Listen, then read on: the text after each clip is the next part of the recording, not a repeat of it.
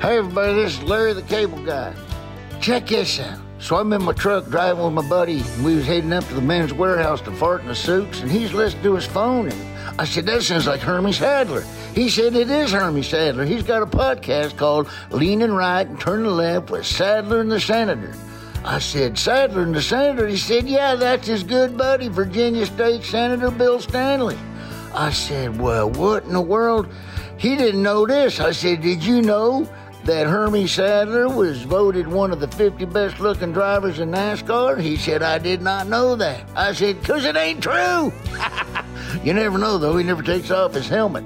But I know one thing this show, Leaning Right, Turning Left, is good. So pull up a chair right there by your phone, get yourself a cold beer, and give a listen right here to this week's episode of Leaning Right and Turning Left with Sadler and the Senator. I'll tell you what, I bet Michael Waltrip's even listening. He's always wanted to do something like that. Oh, Sadler, got another one over on Waltrip. Get her done.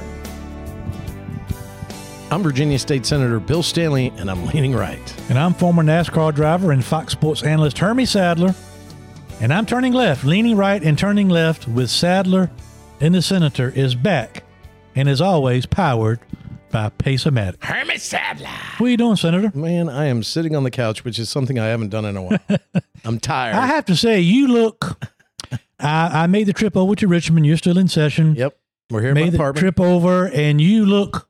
You're you're casually dressed. Thank you. Usually, you're coming in on two wheels, um, with your um, with your suit on, just Yep. getting out of the Yep. Capitol. But you're you look casual. You've got your SS Racing custom built Nike shoes. You've got a Sadler Stanley Racing pullover, Made by my son. Both Jeans. have been made by my son. and you look fresh.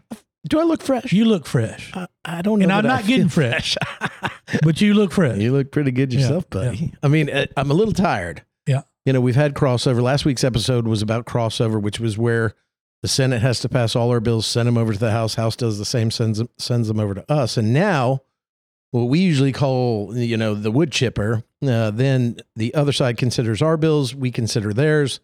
We've been doing that for a while. Uh, we've had some disappointments. I think the Democrats are on the Senate are afraid to kill any bills from the Democrats on the House.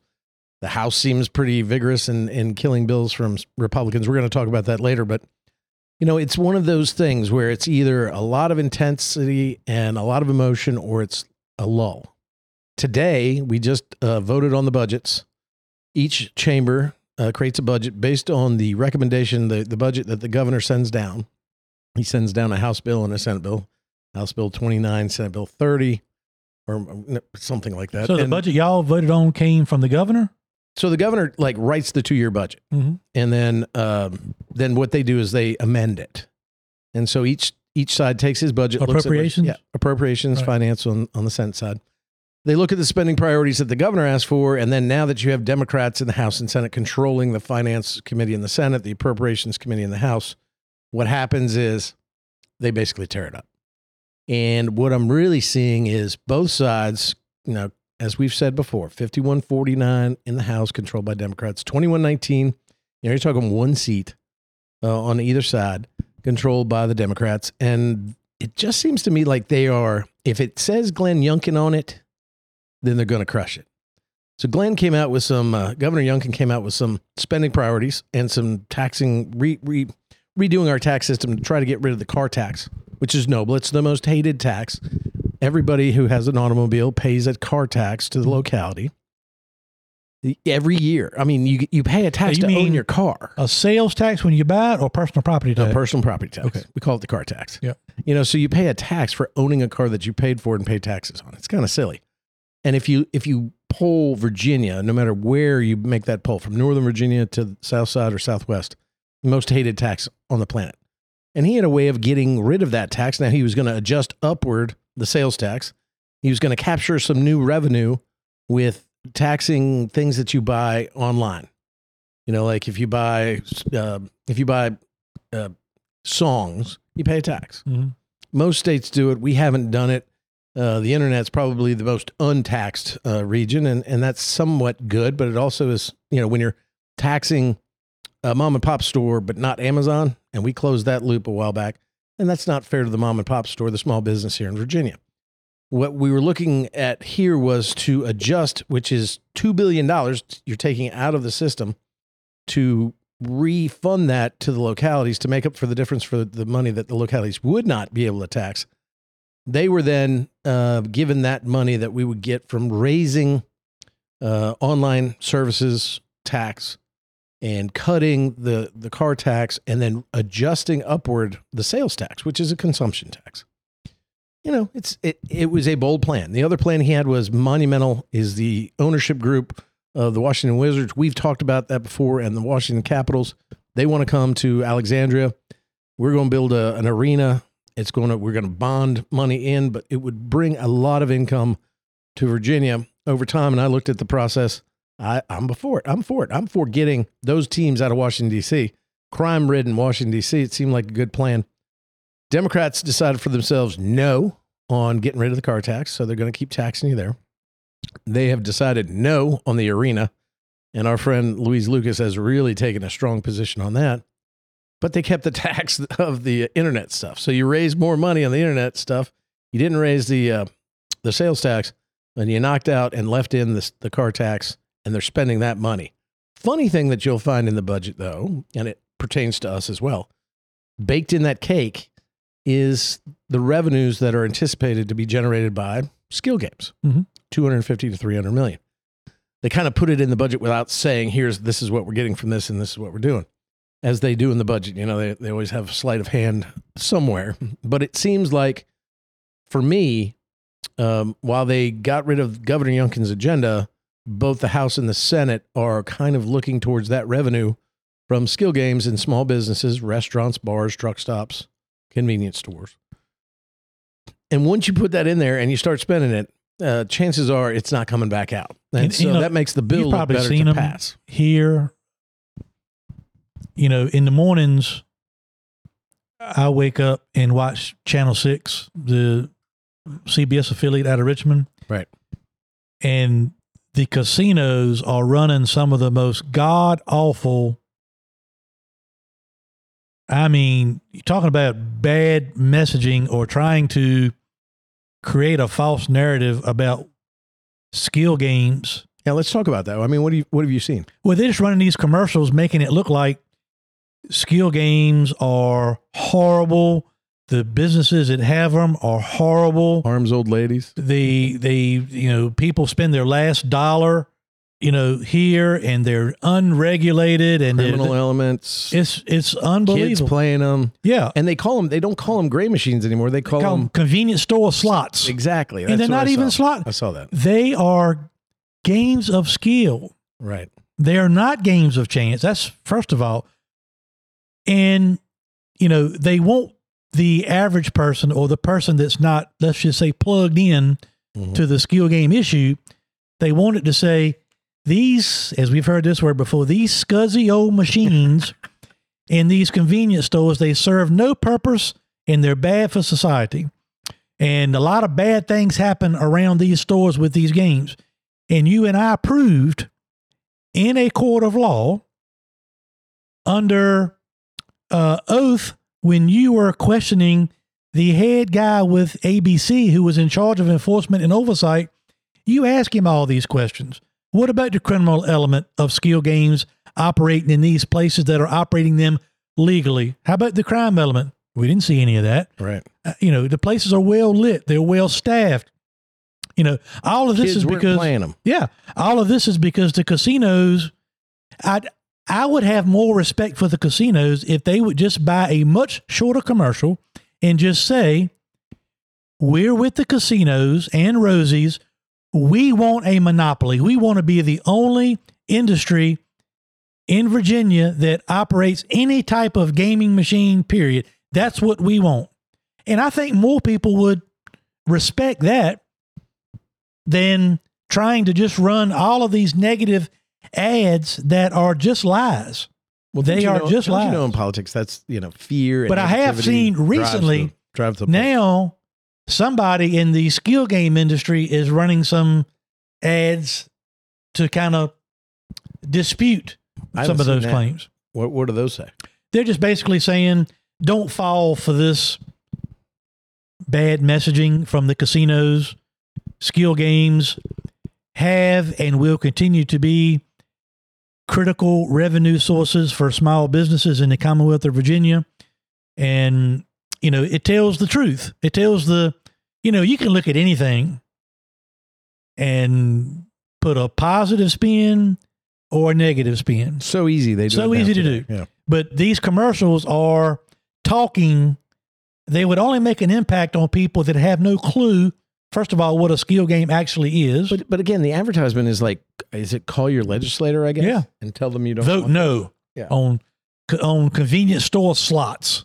so they've gone from gray machines Mhm. to to convenience store slots. No more gray machines. I mean, that's you know we were getting used to that uh, word and verbiage. And so what they're they're hoping is a grassroots amount of people call your legislators and Yeah. say, I don't want these slots based Yeah. on what they see on the TV. Commercial, yeah. Mhm. And so you, what you've got to do though is you, one, they're not educating the the electorate or the constituents. Right.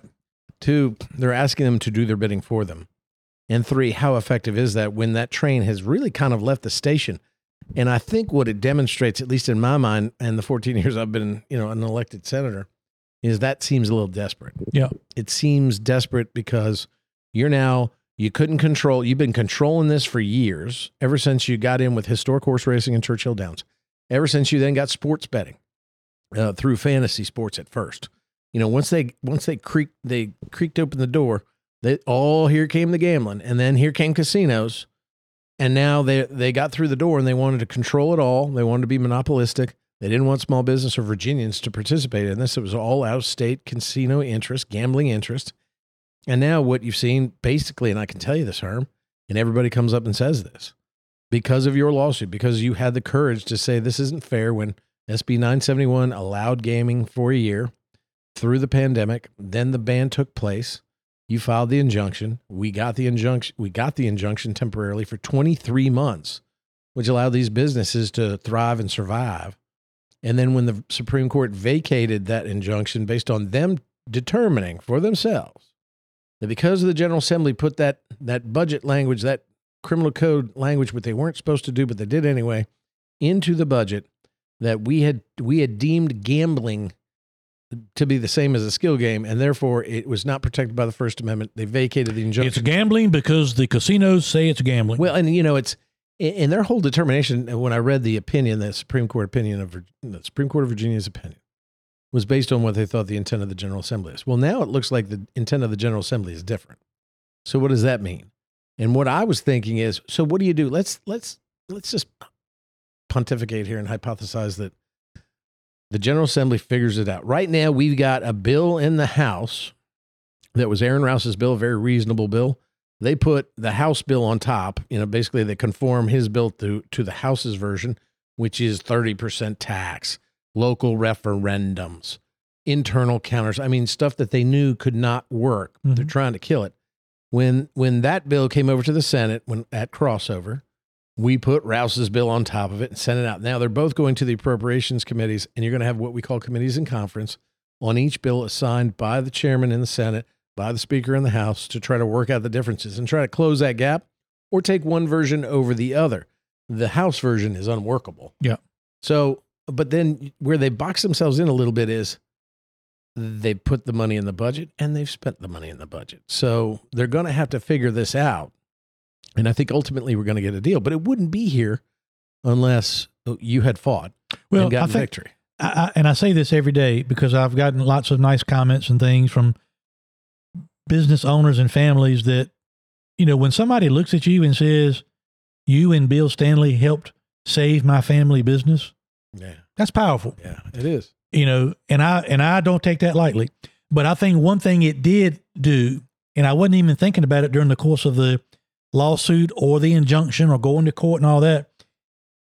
It gave a lot of people, including legislators who in the past had voted against skill games, it gave them an opportunity to really see how this revenue and how these games for the businesses that operate legally and do things the right way, how beneficial it was, and how truly the story that the casinos were telling were greatly exaggerated. You know, and, and it, things just the environment is not like that. And so you and I have talked about this before, but the day the Supreme Court came down with their ruling, and all of the casino people and the lobbyists and all those people, they were like, we won. Yep, it's over. What they really did was they woke up a sleeping giant of That's small business owners, customers, legislators that Louise Lucas. when they started making phone calls to people like Louise Lucas, Mhm. and I've told you this now. Supreme Court rule ruling comes out on a Friday afternoon, which we were all surprised by. The next morning, nine o'clock, Senator Louise Lucas is calling me saying, "I cannot believe what the Supreme Court of Virginia Yeah. has done to you in, uh, in the wake of your lawsuit. Why are they why are they involved?" And then I'm like, "Louise, I And don't she was know. telling you, what are you doing or what am I doing? yeah, what it?" are we going to do to fix it? You know." and she's listen, she's been firm and steadfast. And I think I got to hand it to her. You know, I've been watching her in this budget process. Now, there's a lot in the budget that got passed today. I voted for it, and we'll talk about that in a little bit too. But, you know, in a comparison from her and Janet Howell, and even, you know, before that, Tommy Norment was the co chair of uh, Senate Finance, her willingness to look across the aisle and work with us, her willingness to be transparent in what she was doing is, you know, she's a Democrat. We don't agree on a lot. Was a breath of fresh air.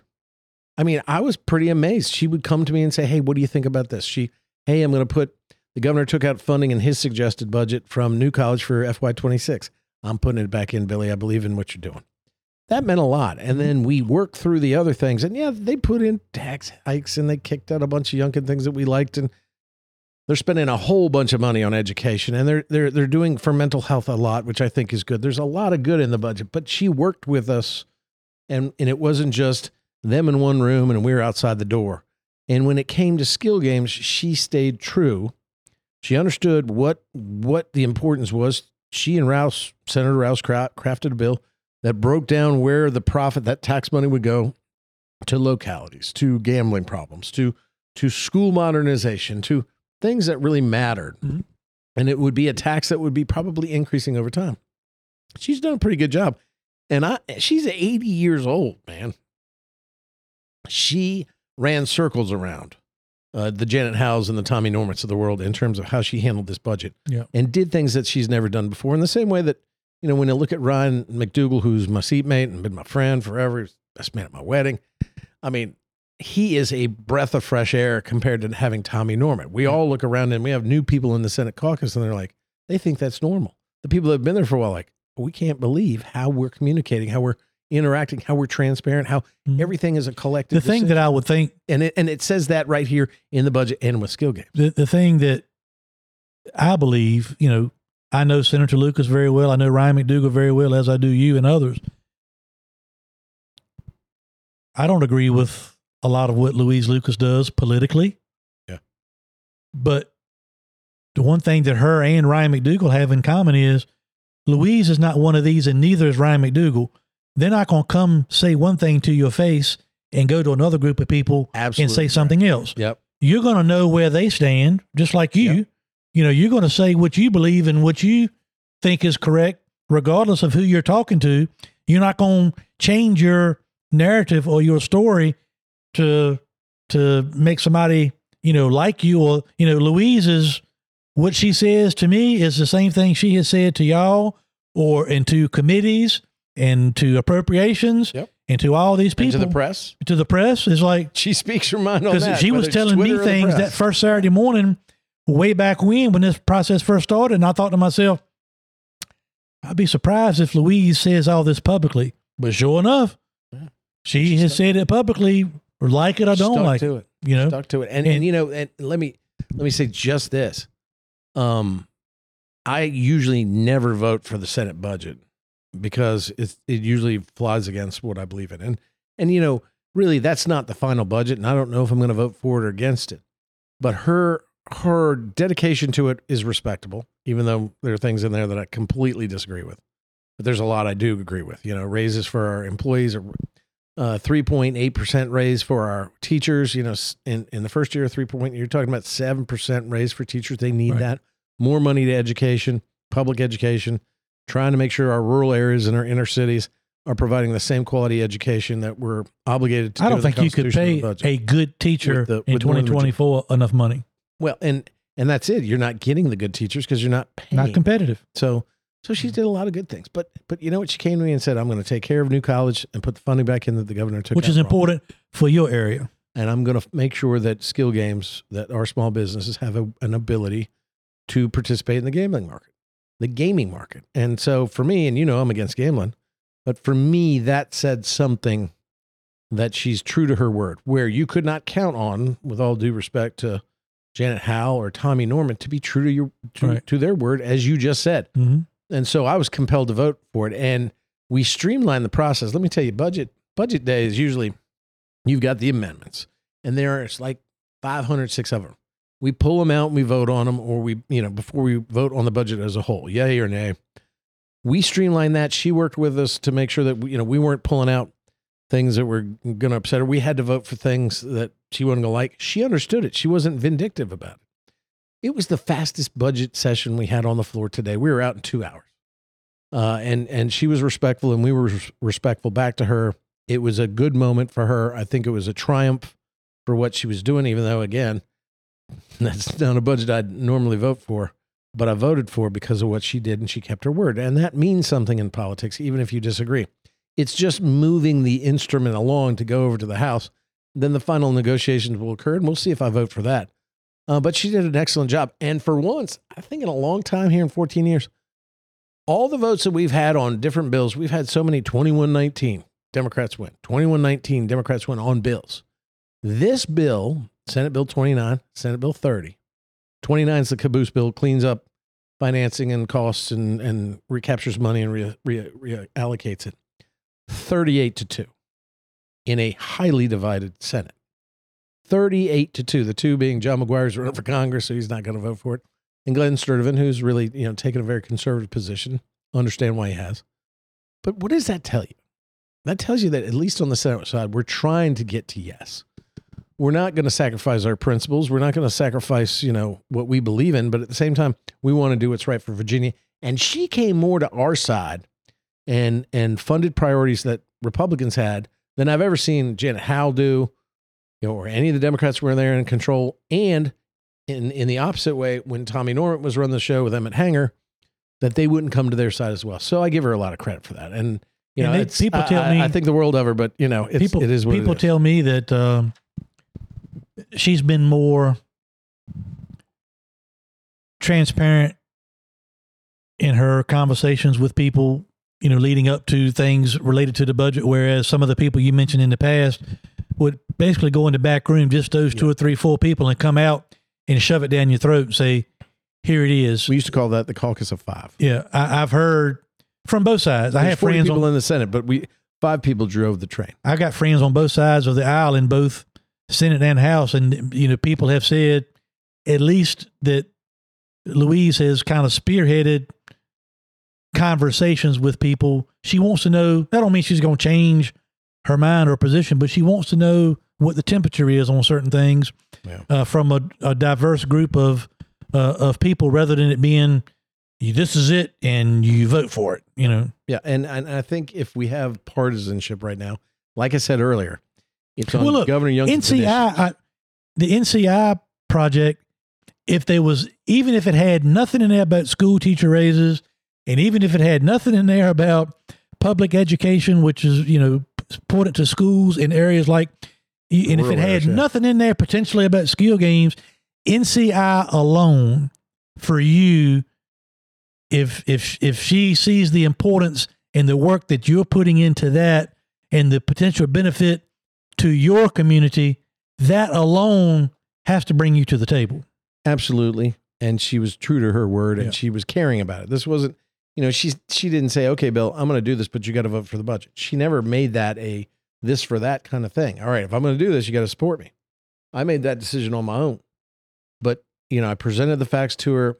I spent an enormous amount of time talking to her, Mamie Locke, and people on the other side. The staff at New College really went to bat, came up here a lot, talked to the people that they knew, made sure they saw that we were what we were doing. The governor's staff made a, a bonehead move, removing second year funding. We do two year budgets called a biennium budget. had the funding in the first year, zeroed us out in the second year. It was a reckless move. I went on, you know, we, we talked about this. I went into the newspaper and said, you know, your budget's dead on arrival. You're leaving the people that got you elected on the side of the road. Governor Youngkin pulled me in. We had a long conversation. He agreed to come down to NCI. He did. He was very impressed with what we did. We showed them what we're doing, where we're going. But Louise always had that confidence. It, it, I didn't need to, you know, take her down there and show her necessarily because she knew, and she said to me, "Bill, if you're She's- fighting for so something like this, then it must be worth." something." Believing in you. Yeah, yeah.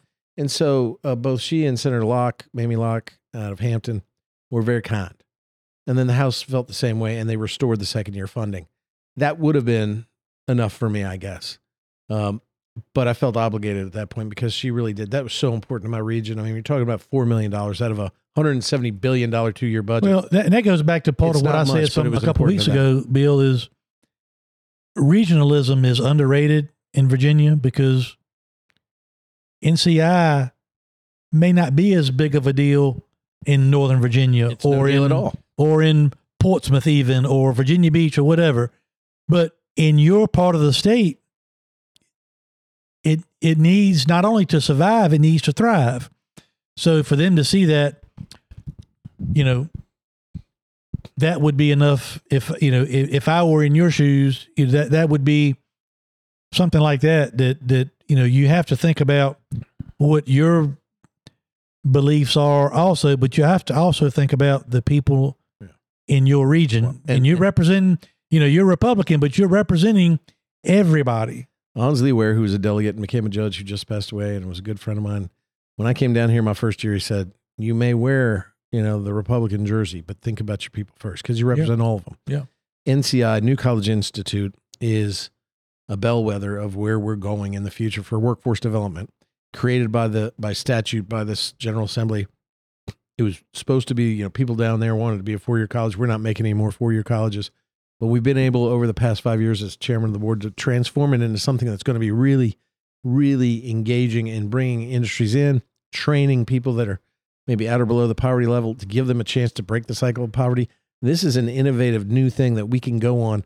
Uh, and I think it, it means a lot. And she knew how much it meant to me to have it in there. And she was willing to, to trust me on that. And so I appreciate that. But, you know, we, we still have many mile more miles to travel before we go. We got two weeks left in this General Assembly session. I can't believe we're already through six weeks.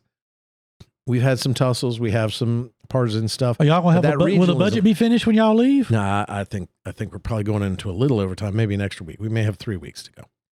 But you talked about regionalism. Our problem down in Southside Virginia, where you live and I live, is when Northern Virginia and the government in Richmond started dictating what we needed to do for our economy, because we used to be the industrial leader in Virginia, NAFTA, CAFTA, we've talked about this, all our jobs went away. Stop growing tobacco. It's bad. All our farms started dying off. And then now they've got bills in that are saying, because we're the only place where you can put solar farms. But our counties are deciding for themselves, hey, we're going to limit that maybe 1%, 2% of the land. And Northern Virginia's uh, uh, legislators are putting in bills that say you can't say no to our solar farms because it's going to benefit our electric cars that travel the Beltway. Um, we're standing up against that. Northern Virginia, one, once again, is trying to dictate our futures and, and tell us what's good for us without us being self determinant. The one person I'm going to tell you who's actually stood up and says, I don't care what you think, Northern Virginia, is Louise Lucas and Mamie Locke, Democrats, standing with us on this to, to let us determine things for ourselves. That says something because you know what? She's from Portsmouth. Portsmouth is not Northern Virginia. Right. Portsmouth is an inner city that has the same problems and issues that rural Virginia has with high opioid I'll be rates, careful not to say all, rates, but I will say rates. The majority of legislators, especially Democrats that I know from Northern Virginia, I'm gonna say this real nicely. They come across to me as very entitled.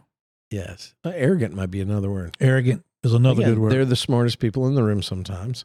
And I've said this before. They they always adopt the notion that my dad used to say lovingly and jokingly to me, son, when I want your opinion, I'll give it to you.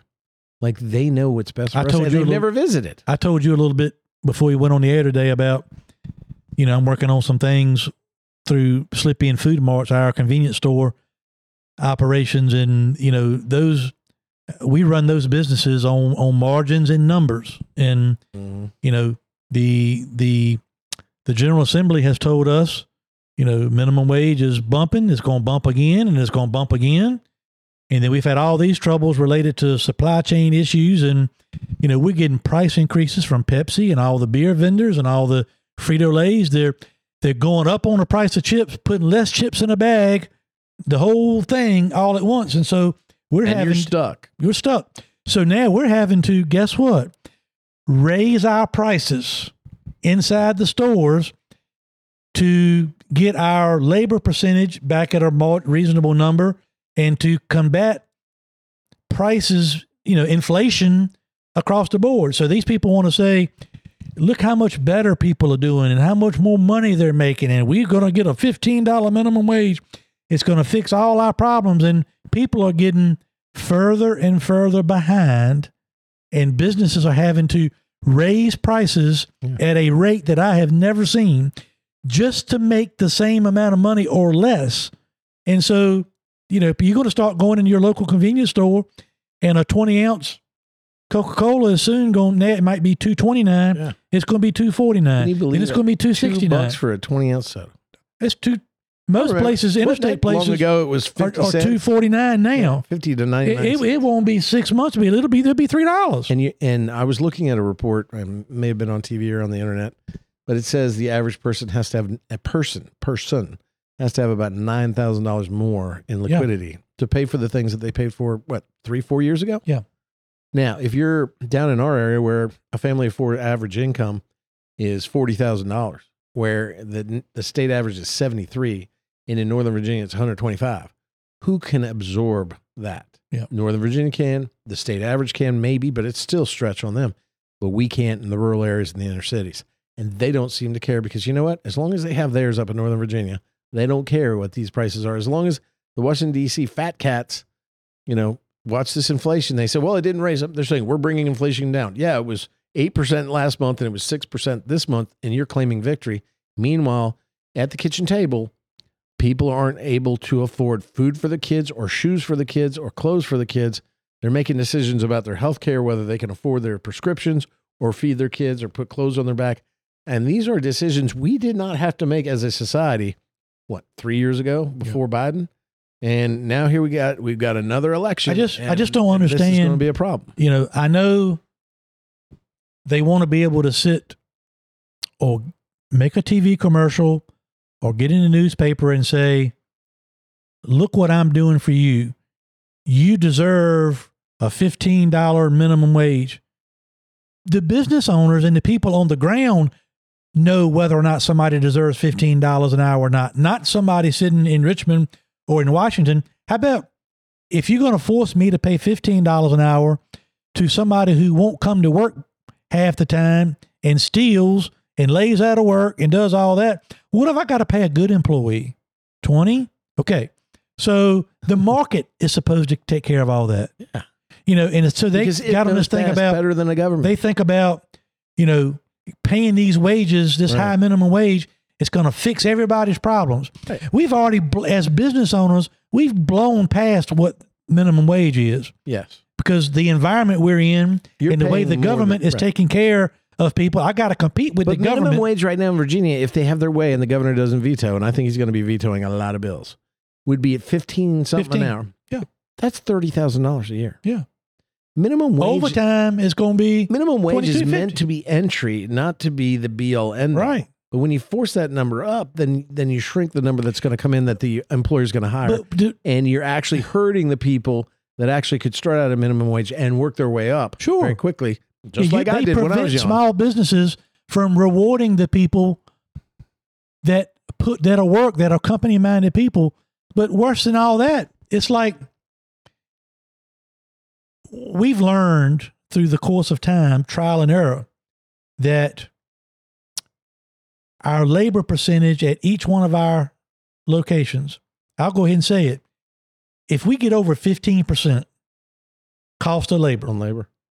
at each individual location, it's very hard to make money if you Yeah, get over thin percent. margins at convenience stores. But the with. government is now, with us doing nothing, and the raises we've had to give to compete in a market that the government is trying to set, not knowing anybody's business plans or operations. or even their market. Now my my labor percentage, some of my stores are up 24, 25%. oh my goodness. So how do I get that number back to 15, Bill? I got to raise, Raise my price. prices inside the store Pass it on to the to get the sales up. So I'm going to pass it right back along to the people that are trying to buy the drinks and the sodas and the chips. And I mean, this is a nationwide, industry wide problem. And here's where it hurts the government because I learned this looking at the budget and getting debriefed by our Senate Finance Committee um, employees. Uh, our staff is unbelievable. What you're seeing right now is that in the sales tax, which is sale of goods, it's regressive, which means it's shrinking. And I mean shrinking and has been shrinking in the last three years. And I, you know, I'm a lawyer, I'm not an economist. And my simple question was, well, why is that happening? It's because people have less disposable income and they're buying less, therefore they're not paying the sales tax. It's not that it's a failed tax. It's a portion of what we bring in in what we call the general fund. But it's it's shrinking and shrinking in these last 3 years for one single reason. People can't afford to go out and pay that money. With you raising your prices to to to to reduce the cost of labor and the cost of goods with the Frito Lay people, they're raising it up you're going to shrink that even more, that tax. So the government's going to get less and less by trying to provide more to the worker and to the union, whatever it is. They're actually they're actually cutting off their nose to spite their face. They're shooting themselves in the head. And I even went and spoke during session last year at a hearing related to minimum wage. You did. I even asked for, I said, how about a 90 day grace period? Give us 90 days as business owners to decide or figure out if this person is going to stay at work or stay on the job. Because, You and I- and I- like an entry wage. Yeah. Like an entry wage right, different entry wage, Then give us 90 days. And then look, if they pass cut number one, Right. let's give them 15 bucks. We'll take that chance. But the Pretty first couple days, we don't know if they're going to show up day two or not, how much they're going to steal, what's going to happen, whatever. But yet we've got to adjust everybody else's pay to, you know, tier it based on what an entry level pay is that the government is telling us what that should be. And I told all these people, including Louise Lucas on that committee, I said, Louise, I don't have a single person that works for Sadler Brothers Oil Company, Slip-In Food Marts, CHN, Faux Show, Victory Lane Restaurant. I don't have a single person that works for me that's been with me over 60 days that makes minimum wage anymore. I said, if they do, if you're working for somebody and you've been with that current employer for six months and you're still making minimum wage, either you're a employee and or you're working for the wrong people. Right. But the government they raised the seat the, the floor so much, not even knowing, and it prevents me from rewarding the people that really are the ones that make our business go.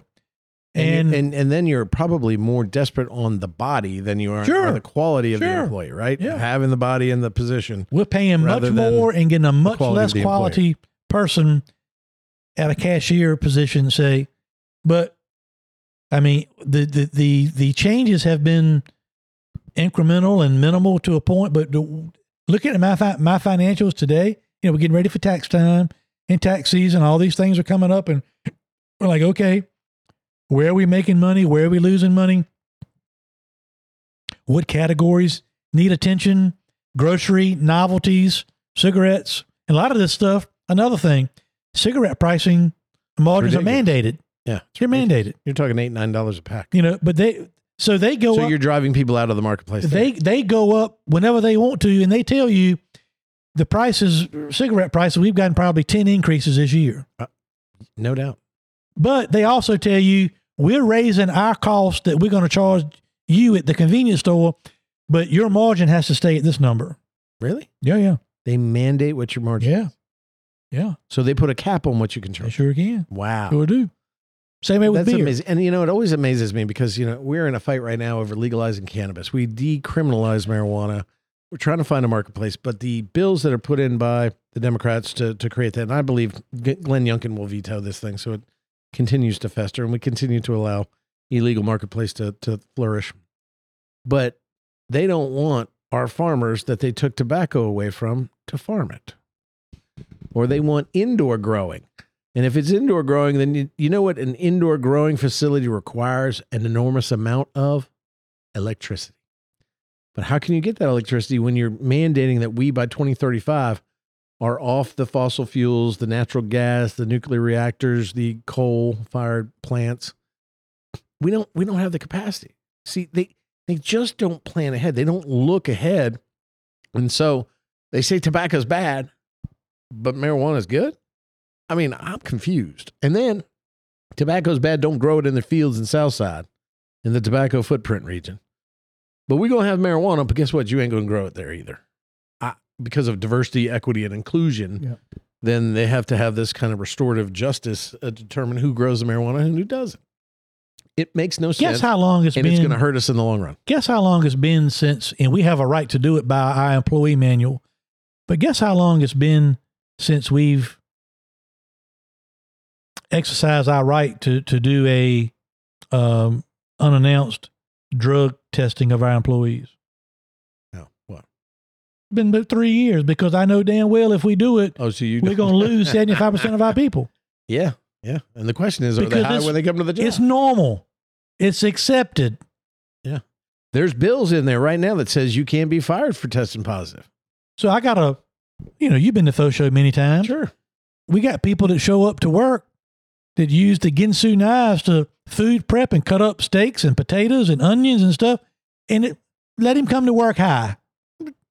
You can't say anything to no. We can't reprimand nobody. We can't do nothing. Listen, I want to tell you, I was driving home from the Capitol a couple days ago, and there was this guy in a car. This car came up around me.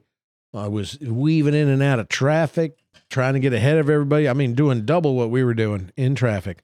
Pull up to a stop sign or a stoplight, and I look over, and he is blowing out a big old joint, and the smoke is just billowing. I can smell it. I got all my windows up, and I can smell it in my car.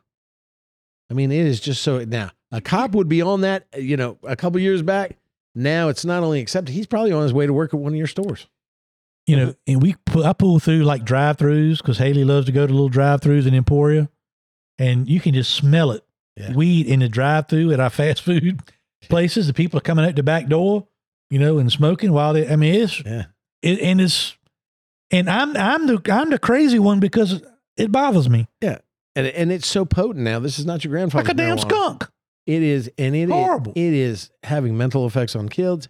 It's causing psychosis in adults. I don't know, man. Obviously, I mean, I don't know how motivated you can get on one of those. You know, you smoke a blunt or whatever it is, and, and how motivated are you going to be to go back and work your hardest for your employer to get that paycheck? It then becomes this kind of entitlement. And if you go, hey, man, don't get high when you're coming to work, what's wrong with you, employer? It's not that they should have personal responsibility. It's you need to accommodate them. You need to do what they want to do. And this world is upside down and on its head. And we've got a federal election coming up where we get to do Biden Trump 2.0. and it doesn't look like it's going to get any easier or better. And I'm telling you right now, we had um, we had people up here for the Right to Life march yesterday. Very respectful crowd. And what I really was amazed at was so many young people that were there. And for the first time, instead of you know when when somebody comes out here to march about Palestine, uh, Palestine and all this stuff, we let them march. You know, you peaceably march in the Capitol Square. There were trans activists and pro-choice people screaming at them, treating them with no respect. Uh, there was a trans activist that ran through the middle and assaulted a bunch of young people. I mean, I'm seeing a lack of civility here, and I think it's it's maybe the precursor of what's coming up here between now and November. As we know, Donald Trump's going to be the Republican nominee. We know they're still propping up Biden on the Democrat side. What the hell's going to happen here between now and November 2024? They are throwing some throwing some bullets at Donald Trump. I watched a town hall maybe last night or night before with uh, Laura Ingraham on Fox, and you know, it's just they are just doing everything they can to try and upend his um, his ability to run. And I don't know. I just I just hate it for the country. I hate it for our people. And um, I mean, Joe Biden. I look. I I'm a Republican, um, I promote Republican principles, but at the same time, I don't pull for any president to do bad. Right. I mean, I, I don't want our country to do bad. They're our president. You know, they're our president. So, I mean, anybody can look at Joe Biden. And, I mean, I, and I say this because Joe Biden, if you, you remember back now, I mean, we're in the we're in the convenience store, truck stop, Mhm. petroleum business, and Joe Biden made it very clear. One of my main missions is I'm getting rid of fossil. I'm gonna shut people like the Sadlers down. Right. You know, and I'm thinking, well, how's that gonna work? You know, and so, but he has proven to be incompetent, to put it mildly. Yeah. So who's running the country?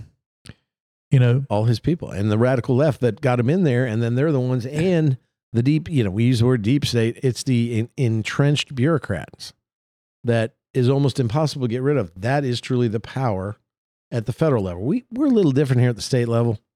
There's a lot more engagement of the legislature with the governor. I think it's because we come down here for 60 days. You know, we have three branches of government. It's it's still functioning, and and it's amazing because this is where democracy started.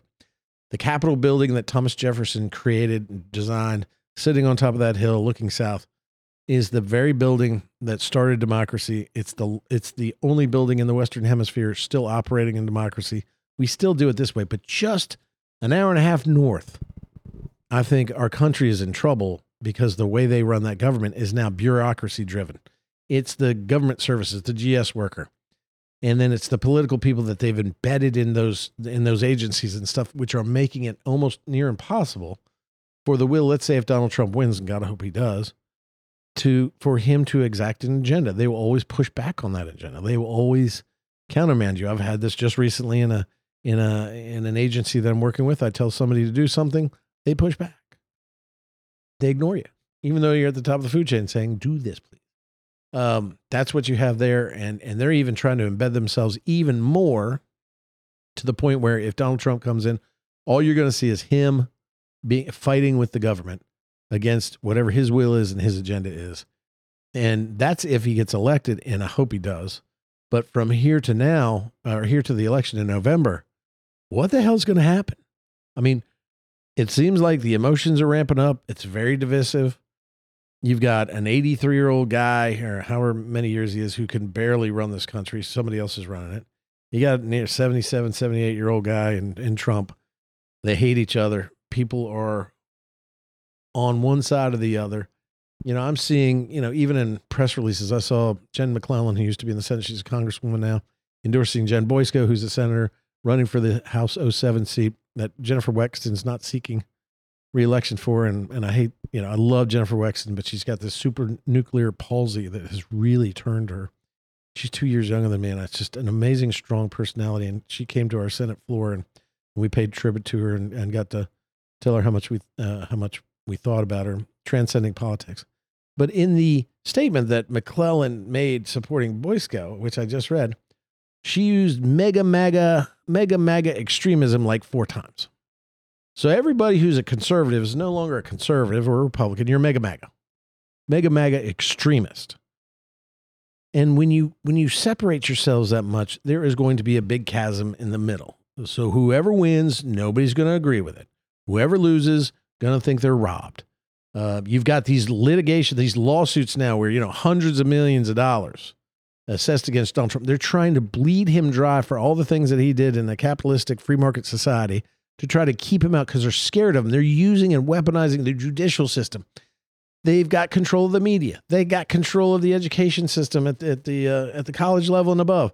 They have all of these people who who pontificate using science, according to them, to prove their narrative and not be fair and open. And we are just heading towards, I think, a colossal show- showdown of what we're going to be, who are we as America, and what we're going to be in the future. If Joe Biden wins, it's over. I mean, this place is over. If Donald Trump wins, what are they going to do? Are they going to resist?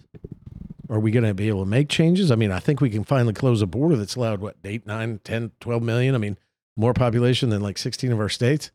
They're going to try to get them to vote so they can be in the power forever and it'll be one party rule. That's not democracy. That's not a republic. I am uh, scared.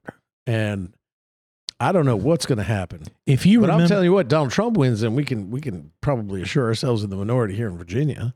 And what's going to happen if Abigail Spanberger wins governor and they have control of both chambers? It's going to be a nightmare. So I do fear wait a minute, you say you think if Trump wins, that pushes us more to be Democrat Democrat controlled here in Yeah, Virginia? Well, you know, I'm stuck for four years in, in a Democrat controlled Senate. Every two years, the House of Delegates has an election. So in two years, which will be at the same time, Governor Youngkin's exiting. We only allow him to serve one term. So the next race will be there. Spanberger's a popular client. She uh, client. She's a candidate. She paints herself as a moderate. She's not. Um, she votes with Nancy Pelosi all the time. Do we have a spectacular candidate that can go up against her and beat her? Well, we better. We have a shot to. We have to win the House. I'm going to raise money just to help try to get the House back, and we have to win the governor's mansion. Otherwise, they're back to the time when Governor Northam and the House and the Senate were in Democrat control, especially during what I call George Floyd summer, and it was like a jewelry store smash and grab, where they popped the top and they got as many jewels out of here and changed the the dynamic of the state forever, knowing that the chances of us- having a Republican governor, a Republican Senate, Republican House uh, were minimal. So if Donald Trump gets elected, one would think that their hair's going to be on fire so much that the Northern Virginia people are going to come out in mass. It's going to be a big fight to see who controls Virginia. And you would probably say, because usually the the governor of Virginia, his party is opposite who's sitting in the White House. Historically, it's been that, except for Terry McAuliffe when he was elected. So one would think that the chances are we're going to have a Democrat governor. The question is, will we have a Democrat or Republican controlled House? We need, as Virginia, to stop that, you know, that total control and have a Republican House in two years. if you remember back months ago, you and I and Shep Moss did a podcast in at Ace Shep Speedway. And on that podcast, we all gave our kind of crystal ball predictions. Yes. And I said I thought Nikki Haley would end up being the nominee. You did. But now that I know more about Nikki Haley than what I saw in the first couple debates, I'm not sure if she's quite as conservative as she started out making people to believe she was. My question to you is I know you keep up with it at least a little bit while you're here in, in session. Why is Nikki Haley still in the fight for the nominee? Does, is she just doing it for attention or does she think that with all of these problems that ultimately even if it's the bottom of the ninth inning that donald trump will not make it to the ballot So that's it's a great question, and I think you posited it the, the right way. So I don't think it's for attention, although all politicians are egomaniacs in some way. They love except adulation, except me. Yeah, I'm just plain old Bill. you've only got senator written on your shirt you got on over there Uh, yeah, I didn't I didn't ask for it, but I'm wearing it, and it says Senator, and it's my Sadler Stanley Racing pullover. Um, so so that's a little part of it. What I really think it is is because it's a foregone conclusion. But people are pumping money into her campaign and they're paying the consultants and they're paying the political operatives. So that is a money making machine for what really drives politics, which you know from your experience are political operatives, campaign managers, all this, you know, the people that do the ads and they do the handouts and the bumper stickers. It's kind of like the military industrial com- complex for, for politics. Mili- military industrial complex needs to have a war. Otherwise, they're making bombs that don't get dropped. In politics, they need to have a conflict. Otherwise, the consultant doesn't get paid. The person that makes a bumper sticker doesn't get paid. The field people don't get paid. And that, you're talking a multi million dollar industry. But what you're seeing is people are pumping money still into her campaign. So why not keep going? I think she's also got the Gavin Newsom kind of hope, which is something's going to happen to Trump. And it's been happening. You know, She's when, going to be the last person standing. and then all of a sudden, because she's the last person standing, she wins by default somehow. And so there's a reason to hang on. So that's what I see with her. Just in the same way Gavin Newsom says, well, you know what? if Biden do you falls think down Air Force One stairs, Trump, I might be the nominee. do you think ultimately it's going to be Trump versus Biden? Do you think both of them are going to make it to I, the I do it this to the ballot? And I don't think I picked that. I think I thought DeSantis and DeSantis and uh, and the other senator from I'm not South as sure about Nikki Haley as as far as what kind of president she'll be, because you know the longer people go, you start to pick up little things about how they say them and what they say, and right. So I'm not sure. Um, but Trump has just got this cult following. And are- look, 20 years ago, you correct me if I'm wrong, but Trump was basically a Democrat He was a Democrat. And has openly supported and donated, in his words, millions and millions of dollars to Beautiful Democrats. dollars. So Wonderful. why is he so very well accepted now? Because of what he did when he got elected, or I think because he became a populist. He's a populist. Uh, He spoke to people. He- Listen, he was the only politician that actually went to the coal miner, to the person that works in the factories, to the farmer, to the rural area, and spoke their language. And he was willing to. And I think where you're seeing more of the loyalty than ever before is because he is taking hits from the government establishment. He is standing up, and he said, "I am standing in the way and taking these the, this fire so that you don't have to. They hate me." they hate you more. And I'm just the symbol. And he's willing to take it and he fight and he fights back and he punches back. He speaks very simply in his language. I mean, this guy's a billionaire, you know, you'd think he'd be, you know, haughty toddy. He's not. People, people gather around that. And I think that's what you're seeing, why he's still popular. Plus, what you're really seeing, and I, I've talked to African Americans, you're seeing it in the polling. African American community uh, on on on the majority part was wealthier, had more disposable income, things were better for them. Same with the Hispanic community. And they're seeing this. The easiest comparison is hey, man, four years ago, we were rocking. I had money in my pocket. I had my, my small business was growing. Crime was down. The inner Interest cities were, rates. were not on fire. Interest rates were lower. I could afford to buy a house. I could do all these things. I could buy groceries for my family. I didn't have to make decisions between, you know, buying medication or buying groceries or shoes for my kids things were better and and there's a compare and contrast and so you're seeing a lot the lowest level of support in the african american community which makes up about 13% of the of the electorate lowest support ever for joe biden what 65 70% of them all say of everybody says he's too old to lead most of those people say man it was better with with trump yeah he's crazy and his mean tweets and man he can say stupid stuff but we were better and and and, and, and most of all in the country not things were better but in the world we didn't have conflicts with Russia invading Ukraine. Didn't have Kim Jong un firing missiles. We didn't have China threatening to take over Taiwan because I guess he was just crazy enough that the other world leaders said, "Mm, we don't want to mess with him because we don't know what's going to happen. Vladimir Putin was interviewed, I think it was by Tucker Carl- Carlson or somebody, and they asked him, Who do you prefer as the president of the United States?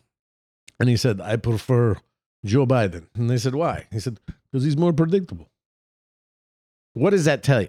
Yeah. The unpredictability of. Trump keeps people in their spots in the world stage.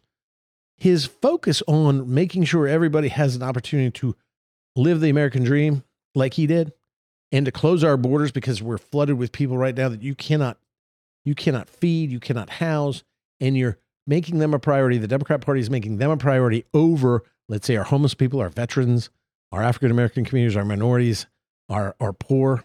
They're putting them ahead because they want them as votes. He removes all that. And people want to go back to the way it was four years ago because it was pretty good, even though they might think he was pretty damn crazy. It was pretty good. And I think that's what ultimately is going to hurt Biden. And that's what probably I would have to bet, if I bet right now, put Trump in the White House again. who's who's going to be the vice president? Oh, who that? That's, I don't know. I think he's going to like Vivek Ramaswamy only because he kisses his butt really well. But I mean, it would be something if he made Ron DeSantis or or one of those guys. I mean, and look, he's bold like that. Yeah. Um, he's got to make he's got to make that vice presidential pick a bold pick. Um, but Nikki Haley, to your question, uh, is still hanging on because something may happen. He may be convicted. He she may be by default this way. I've talked to my clients, African American clients, my criminal defense clients, whatever they are. Can he run if he they are mad because and, and they've he's gotten credibility because he's getting treated by the government as they feel they've been treated. So when he gets charged with a crime, they identify with him. And they identify the struggle that he's having, even though it's rich people problems comparatively. What could they do It's to him legally? Like if he gets convicted, or what? What what could actually keep him off the ballot? Nothing. Nothing in the in the nothing in the Constitution. You have to be 35 years old and then an American citizen naturally born. That means born here. Th- Those are two requirements. It doesn't say and not convicted of a felony or not under indictment or not got a $300 million, you know, judgment against you and you see everything. Everything looks like a Democrat, you know, whether it's Fani Willis having an affair with the, lead prosecutor, she pays 650 million, 650,000 to, so they can go on expensive trips and she's prosecuting him. Letitia James and her civil uh, lawsuit where she just got 300 million. A friggin' uh, allegation of a rape case uh, where the woman says, I can't remember the date, the time, or the place, you know, and she gets 85 million. Everybody sees this as a raw political move with nothing but political ramifications. And you know what? People have people know what it's like when the government, the man comes after you. And it only seems to make him stronger. I think it makes him more powerful. I've watched his poll numbers rise. You and I had that conversation in the car there at that racetrack about this. And I said, we may find ourselves at this point in time. We were talking about that last year, that people have got fatigue, Trump fatigue, and, Yeah. and they're getting beaten down by all this stuff. It's only made him stronger. It's like he campaigns in a courtroom, and that's where he's finding more more support. It almost, in a strange way, kind of humanizes him more than He's relatable. you're relatable. Yeah. You know, how many people have the government trying to take your money or charge you taxes, you know, back taxes? The IRS comes after you. How many people are, are you know, the man, uh, you know, invades your private space, says you're not entitled to something that you worked hard for, tries to take your liberty and freedom away. That's an identifiable thing. And we are a country of redemption too. So, so when the government comes after you, uh, we seem to actually kind of, you know, respond to that. And especially in the communities that Biden needs the support. And so, you know, if Biden starts, if that support erodes because they have sympathy, because they've gone through the same things that Donald Trump is, Biden is doomed. And I think what you're seeing right now, because now it's open season with the press, they're starting to attack uh, Joe Biden. I think the Democrats want Joe Biden to to go away because I think they're more worried than ever that Donald Trump's going to win.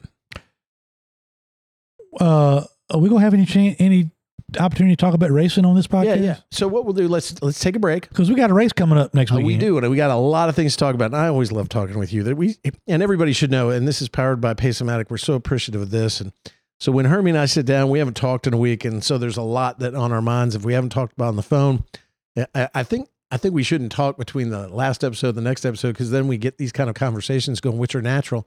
So we're going to take a break. Uh, let's listen. If you would listen to our sponsors. And then when we come back, let's talk racing. Let's talk about what we're doing in the Sadler Stanley racing team. Yeah. Uh, might talk a little more politics, see kind of the crazy stuff that's going on in the General Assembly, and we'll end on that. How's that? That sounds great. All right, everybody stay tuned. We'll be right back after these messages. Hi, folks. This is Hermie Sadler. Thanks for listening to our all new podcast, Leaning Right and Turning Left with Sadler and the Senator. I hope you are enjoying the show as much as Senator Stanley and I enjoy bringing it to you. Whether you're a family traveling together or a truck driver hauling freight up and down the highway, I hope you will take the time to visit one of our Sadler Travel Plaza locations in Virginia and North Carolina. Sadler Travel Plaza locations are licensed dealer locations for Pilot Travel Centers. And we also carry Shell Motiva petroleum products for our four wheel friends. We pride ourselves on providing one stop shopping for service, food, and entertainment. Our food options include Five Guys Burgers and Fries, Quiznos, Dairy Queen, Hermie Sadler's Faux Show Bar and Grill, Victory Lane Restaurant, Hunt Brothers Pizza, Dunkin' Donuts, and much, much more. Our locations include Sadler Travel Plaza in South Hill, located off I 85 at exit 12. The Sadler Travel Plaza of Emporia, which is conveniently located on exit 11B off I 95, and Sadler Travel Plaza on Highway 58 in Suffolk. We also have our North Carolina location, Sadler Travel Plaza in Dunn, North Carolina, that's exit 75 off I 95. We appreciate all of our customers. And Bill and I appreciate you listening to Leaning Right and Turning Left with Sadler and the Senator, powered by Pace-O-Matic. Hey, this is Bill Stanley, Hermie Sadler's sidekick on this podcast. When I'm not in Richmond at the Capitol or doing this podcast, my real job for the past 27 years is as a trial attorney with the Stanley Law Group. Here at the Stanley Law Group, we represent our clients in every courthouse in the Commonwealth. No problem is too small for us to solve, no case is too big for us to win. Whether it's criminal charges, traffic offenses, civil disputes, litigation matters of any sort, we handle it all. We make sure that we treat every client like family because they are are to us. Your problem is our problem. Your success is our success because we hate to lose more than we love to win. And believe me, we win a lot. Don't believe me? Go ask Hermie. I'm his favorite lawyer, and he hates lawyers. So give us a call at 540 721 6028 and let us help you. Or visit our website at www.vastanleylawgroup.com. That's www.vastanleylawgroup.com. At the Stanley Law Group, we'll make sure we're the lawyers that you swear by and not at. And we're back. I'm Virginia State Senator Bill Stanley, still leaning right in a sea of left here in the Commonwealth of Virginia. I'm Hermie Sadler. This is Leaning Right and Turning Left with Sadler and the Senator, powered by Pace-O-Matic. Now, everybody knows we want them to stop by Sadler Travel Plaza. And if you get in any kind of legal trouble uh, here in the Commonwealth of Virginia, we want you to call the Stanley Law Group. That's exactly right. You know, so yeah, but don't do it. Don't get in trouble at Sadler Travel Plaza. Oh, We'll sure, it do somewhere it. else. yeah, Oh, do, you it. want that? do it right Okay. there. All right. Yeah. Well, that's fine. you know um, what they say any publicity is good publicity. well, that would be certainly interesting and different. you could probably make a lot of money, Bill, if you just sent somebody to hang out at the Sadler Travel Plaza. Just send an associate there just to hang out. You know, uh, you may remember, and we talked about it. We were on a conference call with our race team one time, and I'd parked at one of your places. I think it was in South Heel. Yeah, South Hill. And uh, and a car pulls up, kind of a shady looking car, and it caught fire right at the gas station. Yeah, only you. pumps. And rather than disrupt your conversation that we were having, I was on Zoom in my car. I just moved my car around back just in case there was an explosion. Let me let me move away from the Yeah, fire. exactly. But so before we start talking about racing, which is something we love, and here comes the race season in, in both the Smart Series, the Southern Modified Auto Racing uh, Team Series, and the Whelen Series. We've got we've already uh, told you all about our great new drivers we got coming, a bunch of young talent, and Bobby Labonte. Um, I just wanted to kind of show you a little bit about what we're doing here. Just talk about a couple uh, bills that we're seeing, and this is with a Democrat majority, and this is why you have Governor Youngkin, who's going to need a box of pens to veto all this legislation that's coming through gun stuff. You know, and one of the bills uh, I pulled uh, just for everybody was to to listen to, and how silly it is. Is we have actually um, a couple bills. One's from Delegate Cia Price that wants the uh, in the public school education to talk to kids. That's uh, House Bill six hundred three. Uh, that they need to educate kids on general themes of social and emotional learning. You know what that means. Self awareness. You know what that means. That's trans in the kids, and and mental health issues, which I think is trans in the kids. And so now we're we're getting the public schools into those kind of areas where they're going to dominate the conversation when it comes to uh, transitioning kids and those kind of things. That's one of the silly bills that you got to look for. But even if it gets out of the House and Senate, it's going to be obviously vetoed by Governor Youngkin. That's why he's there. He's the doorstop. He is the backstop to make sure that the ball doesn't roll into the street and hurt somebody. One of the bills that I thought was most interesting, Glenn Sturtevant, uh, reelected. He's back. Good guy, very conservative now. Uh, has Senate Bill 384, which passed out of the Senate, which was strengthening our human smuggling and trafficking laws, basically making in the criminal code and I'll read it as quickly as I can. Any person who, with the intent to obtain a pecuniary benefit, a monetary benefit, knowingly and with the intent to evade immigration laws of the United States, uses a motor vehicle, aircraft, watercraft, other means of conveyance to transport another person, this is human trafficking, in and through the Commonwealth, and knows or should have known that the person is being transported is likely to be exploited for financial gain of another, is guilty of human smuggling. He offers this bill because it strengthens our laws, which right now our human trafficking laws the prosecutor has to prove that it was with the intent of prostitution. You have to prove the prostitution you have to or forced labor. And i had a bill actually that said we wouldn't buy any electric vehicles from any country or, or from any manufacturer that used cobalt from a country that used forced labor child labor to obtain it. Democrats shot that down.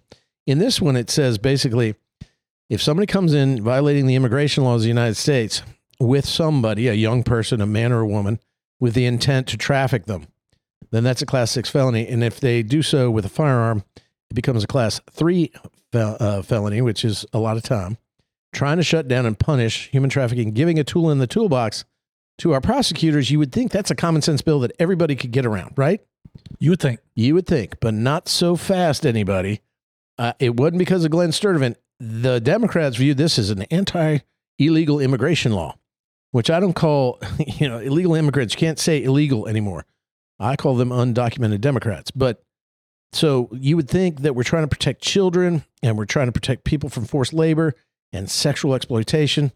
Glenn stands up in the House of Delegates and he makes this he makes this speech, a very good common sense speech of what his bill is. I want you to listen to it. Sounds like everybody should vote for this.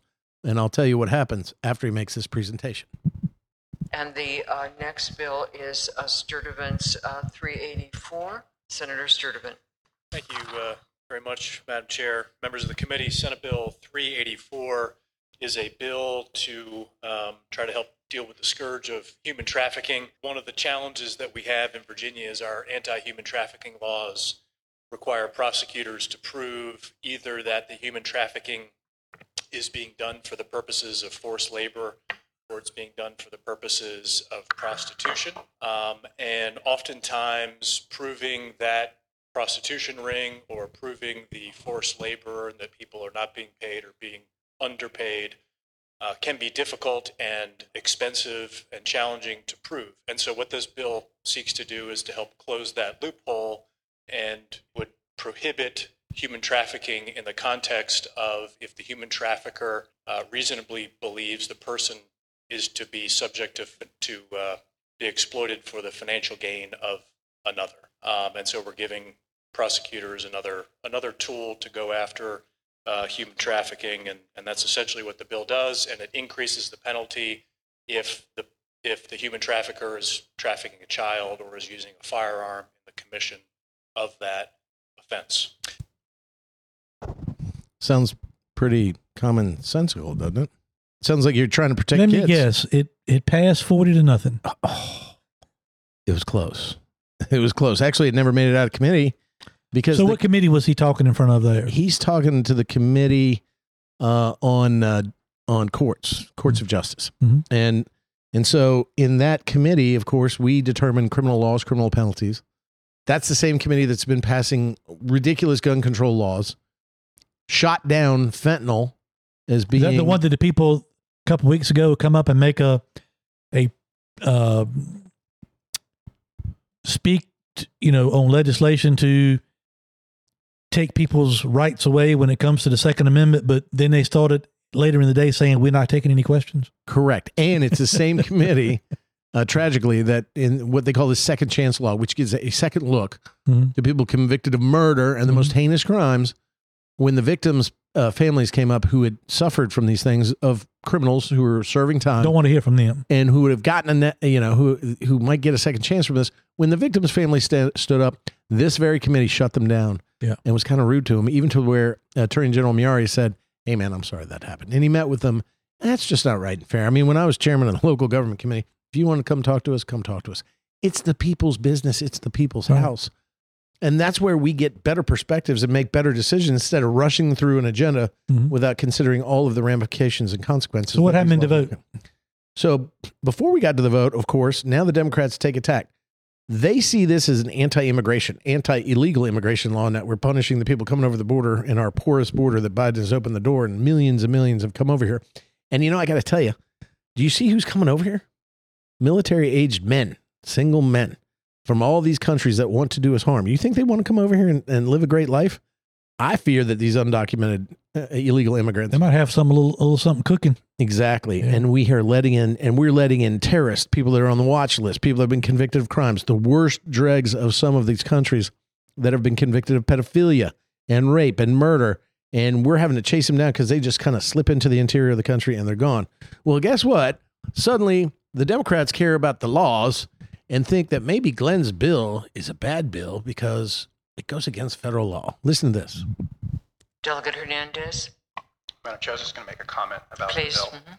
Um, so I uh, understand sort of the, the concern about human trafficking. I think we're all very concerned about that. Um, I just wanted to say I'll be voting no on this bill in part because of concerns of federal preemption. Um, you know, to the extent that we're trying to create state criminal penalties for perceived violations of federal immigration law, which is, you know, federal immigration law is supreme. Uh, so I just worry about the preemption issues there. Thank you.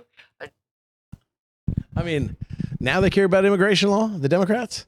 Can you believe it? Unbelievable. I mean, think about it this way. So they're saying federal preemption because there's a federal law against immigration. Well, there's a federal law against drug trafficking. There's a federal law against rape and murder. But guess what? There are state laws about that. So their argument is hollow. They just don't want to actually stand up and protect our children, protect children coming across the border or or women that are being trafficked. They're they're they're actually encouraging the criminal. They they're unwilling to. We wanted to say that if you supply fentanyl to somebody and you kill them, that you should be charged with murder. Well, guess where fentanyl's coming from? Chinese press the pills. They bring it across the southern porous border. They're distributing them, and we're seeing more deaths from fentanyl than we ever see from a handgun. Yeah. And no one, they don't want to do anything to protect America. And this is not so. So this shows on a national level what they're doing, but now on a state level, they're following suit. The Democrats are following suit. The bill died on party lines, shockingly. And now there's another year where people that are coming over here and being exploited, brought over the border by people that intend to break federal law, but then commit a crime here in Virginia. Nope, that's federal preemption, where the feds don't even enforce their own damn laws. And this is the stance that the Democrats have taken. It's shameful. That's another thing that I think is worth at least taking a couple minutes to speak about because when things like this come up, you know, the, the one of the first things people say is elections have consequences. Elections matter. And you mentioned the committee. You say this bill failed this committee on party lines. So I would assume that the Democrats have a majority in this committee. Oh, they do. And it's a lopsided. So is that based upon because they have majority? Yes.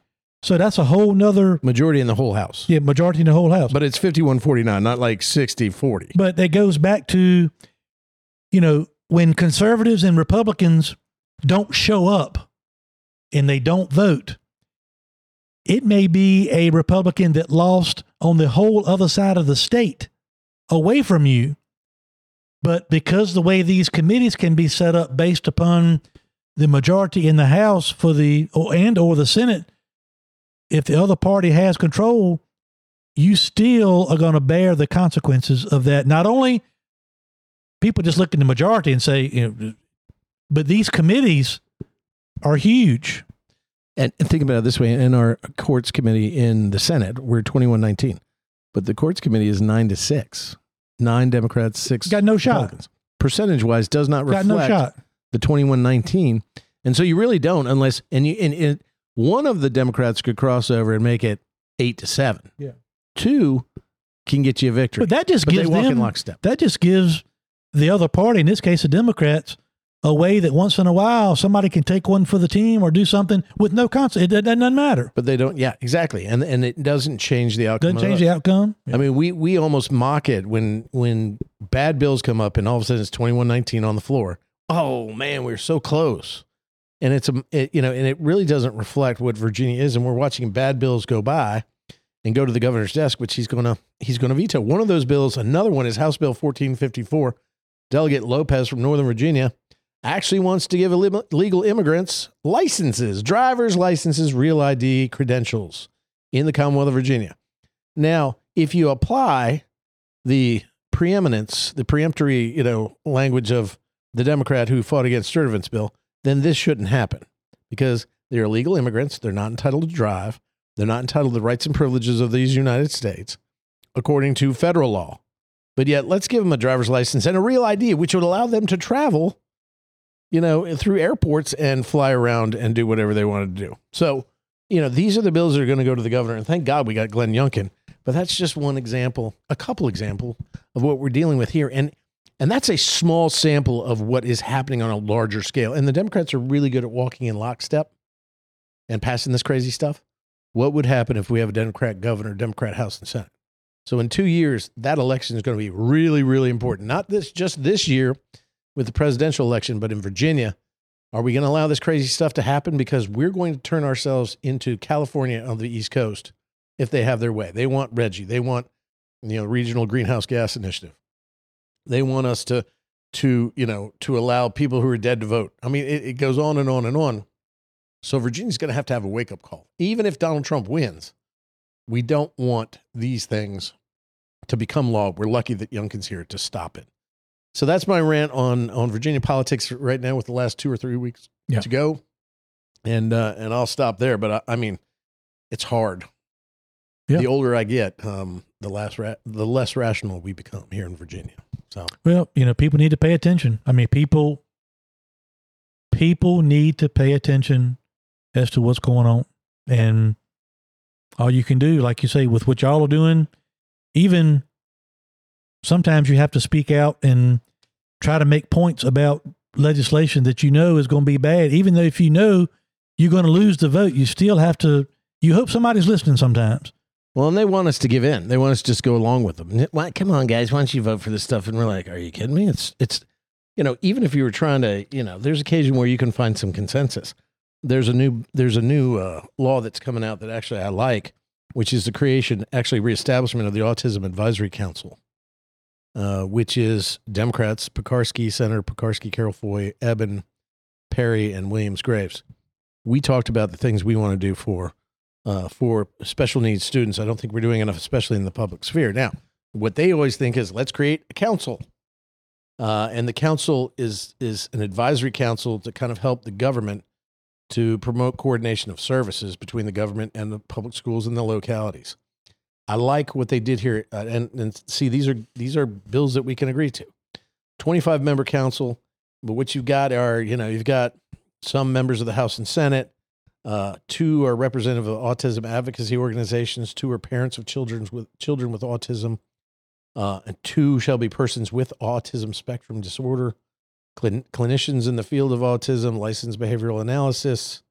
I mean, so so maybe you know, in a in a team of twenty five, we can actually have something that makes really solid recommendations to the state on how to to better serve the autism community and their parents and their families this is a good bill. Yeah. If we would focus on this stuff, which we know both sides can agree on, and the governor's not going to veto, we get a lot done for Virginia. But we've spent a lot of time on 25, 30 gun bills that are ridiculous. We spend a lot of time shooting down good bills that protect our citizens and even the illegal immigrants that come in here that are trying to be exploited. They they go into their partisan liberal left side. Oh, it's immigration. It's it's uh, you're trying to make you know people into criminals. No, these are the people bringing fentanyl. These are the gangs. These are the coyotes that are bringing people over here. These are the criminals that are infiltrating our society and making it worse and killing our people. We try to do something about it in Virginia. Nope. Got to keep the border open. This is this is racism, I guess, against immigrants with fentanyl or immigrants with children that they want to exploit in prostitution. It just makes no sense. People need to pay attention. Yeah, so let's get on some happy stuff, man. Let's let's talk in the last segment here about Sadler Stanley Racing. We're firing back up, baby. Man, we've got the 2024 season coming up. What in a week? Yeah. So in the week we've so got as we're sitting here right now, this is Thursday night, and our first race is a week from Saturday. Florence Motor Speedway. Yep. And so gates open at 8:15, practice begins at 11. Pace-O-Matic qualifying at 1, Pace-O-Matic pit party at 2, racing begins at 3. You can see it live at FloRacing or you can Mhm. drive down to Florence, South Carolina. Florence, South and see it Carolina. right there in a historic state. I was there yesterday. so tell me about this. I mean, I, I saw pictures on the internet. You told Yeah. me you were going down there. Yeah. So we've got our new team. Yeah. We've got Jonathan Cash, who ran for us a, a number of races where A handful. uh, yeah. where Ryan Newman didn't. He's kind of the veteran of the group now. Right. He's our permanent driver. We Yeah. got Bobby running four or five races, six races, maybe more. He's going to run five smart races and then all the tour races and, we're in. and he's doing that because he's got some opportunities in NASCAR, which are Mhm. popping up that he has to take. I Yeah, mean, we're very happy yeah. for him, but he's still with the team. Yeah. And then we got Luke Baldwin, who we talked to 17 year old rookie, from the Baldwin family. the legendary Baldwin family, um, legends of modified racing. Talk about his dad. I mean, what, is, what has his dad accomplished in NASCAR and racing and modifieds He won a Daytona 500 as a crew chief for Ward Burton. for a Virginian? Yeah. And, you know, he's owned, he's just, a, um, his credentials speak for itself, but I like him for a number of reasons, but one of which Tommy is always one, he's a scrapper. He's a fighter. He's always, you know, in his days of owning his own team, he's always, you know, kind of like we've done in our lawsuit, Yeah. fighting the big guys. You know, he's, and he's uh, very smart. He knows how to build a car uh, from one bolt all the way to completion. And he's raised uh, a couple great kids. Older son Jack, uh, who also races. Um, the younger son Luke, who now uh, is is driving for Sadler Stanley Racing in the Smart Modified Tour. How old is he again? 17. Dang. 17. Wow. So this first time running a tour type modified. He's done 602s, which is the Lesser Series. He's done some late model racing. Things of that nature. And Really has the racing, you know, bug. yeah, and And you get and you get and you get his dad. right? Yeah, I mean, yeah. it's a package deal. So yesterday, uh, which would have been on a Wednesday, you know, we went down. You can't by smart rules, you can't test at the track you're gonna race on the week of the race. So we had to test this week uh, to get the test in by the rules. And we had originally planned to test tomorrow, which would have been Friday, Mhm. but they're calling for some weather coming up the coast. Rain has really been killing the racing season. Yeah, yeah. So we decided to go yesterday, being Wednesday, and so uh, and basically we took two cars. Um, Luke kind of assumed Bobby Labonte's car that he drove in the Smart Series, And one with. won with it twice. Nice. So basically, what we did in layman's terms, we Bobby finished about fifth at Florence last year. Mhm. Good, but not great. But we wanted to go back something with Luke, first time driving a tour type modified at Florence. We wanted to go back with something that we know was close. So basically, we took Luke back with Bobby's setup from last year. So basically, put everything back the way it was. Now with Jonathan, And I guess that's new for him, right? I mean, he's not used to that setup. well, he's not used to the car, Well, true. the tire, the Yeah. track, uh, nothing. yeah. So we we want to we were eliminating variables. We wanted him just to focus on getting used to the track. And for the, and for the listener, including my wife and my my mother who listen to this, when you go and test, tell us exactly what that kind of procedure is. I mean, you're you're doing so many different things. You have so many goals out in front of you. Explain to us exactly. well, that's what I was just getting ready to get to. I'll get. Jonathan was kind of the. We built a brand new car for Jonathan. Uh, you know, Bobby unfortunately had a crash at Motor Mile last year, and it destroyed one of our cars, front and rear clip. So we had to build a completely new car to take the place of um of the car that was crashed. So that's a hundred grand out of your pocket, Bill. Don't let that. Uh, don't- oh, don't worry about that. Itching and burning. Yeah. yeah no, Uh, But so grand. yeah, Oh, yeah. God. it's uh, Mhm. but This is such a profitable yeah. endeavor. if you want to, uh, what's what's the old saying? If you want to build a small fortune in racing, start with a big one. Um, but so Start ba- with ten, end up. so with one. basically, I'll go to Jonathan, then go back to Luke. But Jonathan, we built a brand new car, and through the winter months, Phil Stefanelli and Tommy Baldwin and I got together and talked about some new technology and some new parts and pieces that we wanted to test to try. That you know we think it'll work, but will it actually work on the racetrack? I won't get into too much all detail. legal too. I mean, Oh, this yeah, is not yeah, yeah. shenanigans. Yeah, no, no, it's all, Mhm. and it, it basically boils down to driver feel. You know, some drivers are more aggressive on throttle. Some drivers are more aggressive into the corner. For instance, last year, Bobby Labonte and Ryan Newman always ran different setups because Ryan would really stuff the car into the corner. I mean, really drive it way deep in the corner. Bobby would always let off early and float into the corner Mhm. you know, and then different driving styles. Both of them work. Ryan ran great. You did. Bobby won two of the last three races. You did. So, you know, both of them will work. You have to just put the right package together. So with Jonathan, you know, we had a new car and we wanted to run through these and how you test these things, Bill, is we call it ABA. So you go, you have to go run, say a eight or 10 lap run. That's A. Then you come in and change and put the new piece on that you want to try. Go run 10 laps. That's B.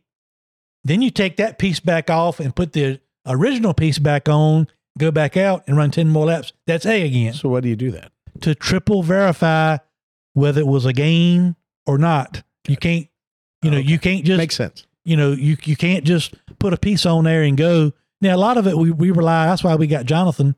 He's got a lot of you know people don't really know his name that much, but he's got a lot of short track racing experience. Not necessarily in a modified, but he's run late models and street stocks and stuff, and he's got a good feel for a short track. So we wanted him to go through all of our new components that we wanted to test and see what would work. And look, we found some stuff that worked, some stuff didn't.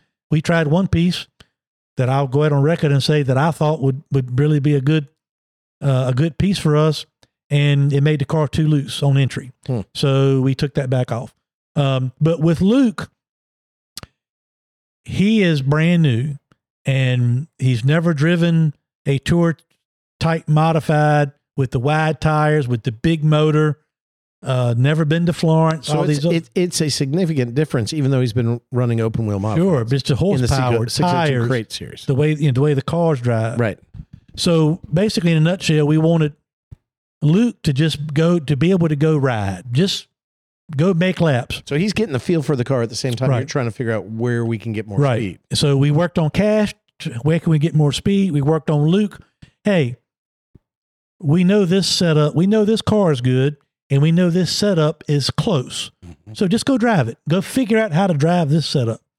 And so Luke made many more laps than Jonathan did, simply because we were constantly changing. We Jonathan go ABA. run ten laps, jack it up, take that off, put this on, rescale it, set it up, go back out, come back in, jack it back up. You know, and and that takes time to to change all those things. And so you got Stefanelli and Neil Cantor out there doing all Everybody had the whole crew. Oh, wow. Yeah, we had the whole crew. Okay. We it was a very productive day, not only for Florence, but I believe you know for down the line too, because we can't sit on where we had what we had last year. We got to get better. And we're also starting over in a way. We're starting over in a way with our drivers. And the Smart Series is going to have another probably five or six cars minimum coming down from the north. Because didn't they change the engine or the carburetor? Or, They opened up the engine rules to basically allow more engine, more people the opportunity to race. uh, explain that. What's that mean? Well, so we have spec engines.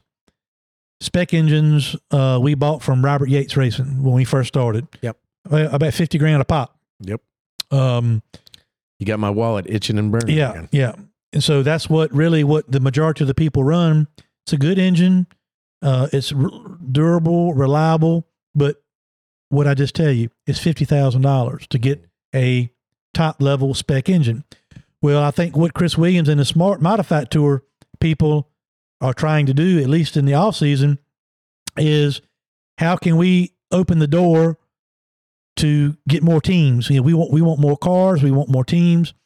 So basically, in layman's terms, they have decided to go back and allow people to run, say, a built engine, a blueprinted built engine, as opposed to a spec engine, uh, because there are more of those engines laying around, and more people have access to them. And so then, for, for that engine, you it is this different set of carburetor rules because that you need you need a you know maybe a different carburetor different carburetor allowances and tolerances to let this built engine, this maybe a twenty thousand dollar engine, make the same amount of horsepower as a fifty thousand dollar engine. So they're kind of trying to level the playing field with, say, putting a better carburetor on a cheaper engine to run with the guys that have the more expensive engines, if that makes sense. So, but for us, we feel like maybe a built engine with the torque and horsepower combination of that with a different carburetor might be a better scenario for us to run, even though we've got the fifty thousand dollar spec engines. So I don't like. So you what- had to change everything. I don't kinda. like what the Smart Tour did. Yeah. Because it doesn't fit us, but I understand it It opens the door because for it opens the door for more people that don't have more homegrown guys. sponsor. More, and look, really and truly, that's really what this series is supposed to be about. And so, that's what we've been doing was so trying to bring more attention to the series and to so I don't like and it, but I've not. I've not complained about it eh, or advocated against it because I understand it. You know, Chris but Williams. what we've got to do with our team, you know, for us, we've got the expensive engines, but we've got to make sure that we're not giving up something. If they're going to take a different type engine and let somebody run a, let's just say, a bigger carburetor or a different booster package that's going to be better than ours, we've got to find that out, right? So what we had to do is go spend more money to build and rebuild engines and get carburetors and parts and pieces together Mm. to to test both right. to see which you know, some Isn't people isn't that only have like a, starting over in a way. well it, it- we just got to make sure when we show up next Saturday at Florence Yeah. whether we win or finish last my job is to for not only for you but for our drivers and our team and for Pace-O-Matic my job is to do everything that I can to give our two drivers the best chance to compete and win. And I don't know that unless we go down in every rabbit hole that there is to make sure that we're not giving up something Mhm. motor wise or performance wise, because there have been a significant amount of rule changes as it relates to engines and carburetors and things of that nature that we've just got to make sure. So you're trying to stay ahead of Got where we to. are, and we've got two new drivers. Well, one one that's been with us, Yeah. one that's moving up. But you know, Still got Bobby. from Jonathan going to a part time to a full time, that's a completely different responsibility. He's Yeah. excited about it. I bet. He's great, and Luke was great. You know, and you know when he when he drove even in replacement of, of Ryan, man, he was aggressive. We loved watching him on the Yeah. track. He is so Yeah. smart and aggressive and a, and a and a good driver. I mean, he's going to be really good for us. We're not just putting these guys in to start over. It sounds like we're we're running for a championship, sure we are. and we are. as much as we can get, Sure we maybe are. an owners chan- championship and a regular championship for the driver, uh, we're still on the front page. And look, you know, in, in years past, we've not always gotten off to the best of starts. So we've got to get off to a better start this year. And, Yeah. You know, um, you know, last year we hit our stride when the season was ending. So this year, After that big talk you had, yeah, the- you know when I, when the car caught fire at your gas station when I was Yeah. listening on Zoom. but you know, we a lot, a lot came from that. It the did. midpoint of last year. You and I talked about it. I can talk about it more now uh, because I didn't want to talk about it at the time. But I made a decision with your blessing. You know, we basically changed a lot of the components on Bobby's car oh yeah. because we felt like he needed something else, and we didn't even tell Bobby in the beginning that we had changed all That's that. right. Actually, that's right. He showed up, and you know, all of a sudden, well, ah, damn, he's better you know, and so it, it, it never was that Bobby couldn't drive. It was we got to give him what makes him comfortable in these cars. So that's that's what my job is. Just you know, I don't like the fact that we've had to spend a bunch of extra money on stuff that we can't. We I mean, I can only run one motor at a time, right. but we have to figure out what's best for us. Yeah. And and and and dot every I and cross every T. You know, the, the good thing is Pace-O-Matic gives us the funding and the resources to be able to do that. So, but I And they really have supported small track racing, sure the series, Yeah. our race team. We've been able to get the message out about uh, skill games and Yep. why they're they should be a part of these Mhm. communities, why they help our small businesses, Yeah. Why they actually let Virginians participate in the gaming marketplace that is now reserved primarily for monopolistic companies from Vegas and Chicago and Kentucky. And so it's really kind of come together. This is what you and I talked about doing in the very beginning when I talked you into that to run that race. And and when we got the injunction, when we started this podcast, this seems to be exactly what we talked about in the beginning. We didn't when you and I talked about a race team, we talked about maybe one driver. We had Jonathan Brown, great Yeah. guy. Mhm. Uh, we went to another level. We got Bobby Labonte and Ryan Newman for some races and Jonathan Cash. We went to two cars. Now we're staying at two cars, but we're we're engaging new young drivers, giving them chances. This is what you used to always talk about. Yeah. That we should be doing this because it Well, was this for is- a purpose. this is what just, We're not does. making money. We love winning. We're competitive. this is what our sponsor does. purpose to our do it. sponsor supports the little guy. Right. Our sponsor supports grassroots. So our team now, you know, even with Bobby Labonte still with us, our when you take a, a blue collar guy like Jonathan Cash, who is who has scratched and clawed for every opportunity he's ever had. This is the best opportunity in racing he's ever had. and he owns a kart shop. Uh, Go kart shop, with? yeah, yeah. So P&P he's into racing. shop. He helps kids. but he's never had a opportunity like this. Mm. So, and then you take that, then you take Luke Baldwin, 17 years old, and you and I talked about it. You know, Had him on the show. You can go back and, we and listen to our library. Create let's let's let's create our own star. Yeah. Let's be a part of giving somebody an opportunity that hopefully five years from now he's on the big stage, whether it be in the Truck Series or the Xfinity Series or maybe the Cup Series, and we can say, "Hey, this guy started with Sadler Stanley Racing." Yeah. and then we still throw in the, you know, the legend, the Hall of Fame flair with Bobby Labonte, and so we got the best of both worlds. But it only matters if our cars perform. And so, uh, I, I look. I know there are going to be some growing pains. Sure. There are different I mean, rules. uh, Luke was down at New drivers. Smyrna during Speed Weeks, and Yeah. he, he wadded up his Yeah. equipment a little bit there. yeah. I mean, that, and that's running for his dad's. He also finished second in a race. Yeah. Now, is his dad's, you know, Baldwin Racing? Are they going to participate in the Smart Series or They're running the tour races with Doug Coby. Okay, but not Smart. Yeah. Not that not that I'm aware. So Baldwin's presence in racing at the Smart Series is through our team. Well, I mean, I, I wouldn't mind if No, Tommy ran in small either, series, but I, but he's been very instrumental behind the scenes in in us creating uh, our plans and moving forward in our what we're trying to accomplish. And he's come out of his cancer treatment. He's stronger. Yeah. He, he's beaten it. Yeah. Like, you know, when we talked to him the last time, and, and what a what a thrill. And you can go back in our library and see this one, talking to Tommy Baldwin. And that's when he had just gotten the diagnosis. We Yeah. talked a very, very candid conversation with him. And I told him, man, cancer doesn't have a chance with you. I mean, they, they messed with the wrong man. And now he's a part of our team. That's really exciting. I mean, you get a twofer there. You get Luke and watch him grow, and the dad who gets to watch his son and also participate maybe in in how we run this this. Uh, and our uh, our numbers, you know, with Luke Baldwin, of course, we're running the legendary seven that the Baldwin family has always run, the seven NY, uh, but except now with seven VA which we ran in tribute to him. What at Martin in Martinsville. Mhm. Yeah, it'd be seven VA with Bobby. with uh, Bobby. But for this, so Luke's number is seven VA Okay. with the font of the famous Baldwin name that we've seen on track, you know, over the years, and then uh, Jonathan Cash will be the sixteen VA. Not the Sadler sixteen. The Elliott and Hermie Sadler's sixteen VA from Oh man, that's the awesome. Virginia short tracks back before, you know, The Sadler you know, sixteen is back in the late back. fifties, early 60s. The sixties. Sadler 16 is going to run around South Boston, and that's another race that's coming up. But you're going to be running Virginia tracks with the Sadler colors, and the 16. Sadler 16 Yep. VA. Yep. Now, and and that brings me to the point where we've got right after session ends, whenever it ends, on the 23rd of March, you've got the King of the Modifieds tour. So you've got uh, Florence Speedway, and then there's another race, right? And I'll be in session, so I'm going to have to watch this on TV.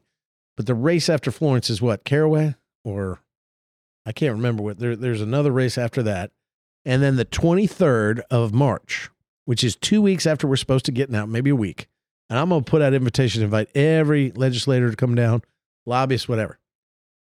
I want them to come down and come down to South Boston. It's a little bit over an hour away from Richmond South.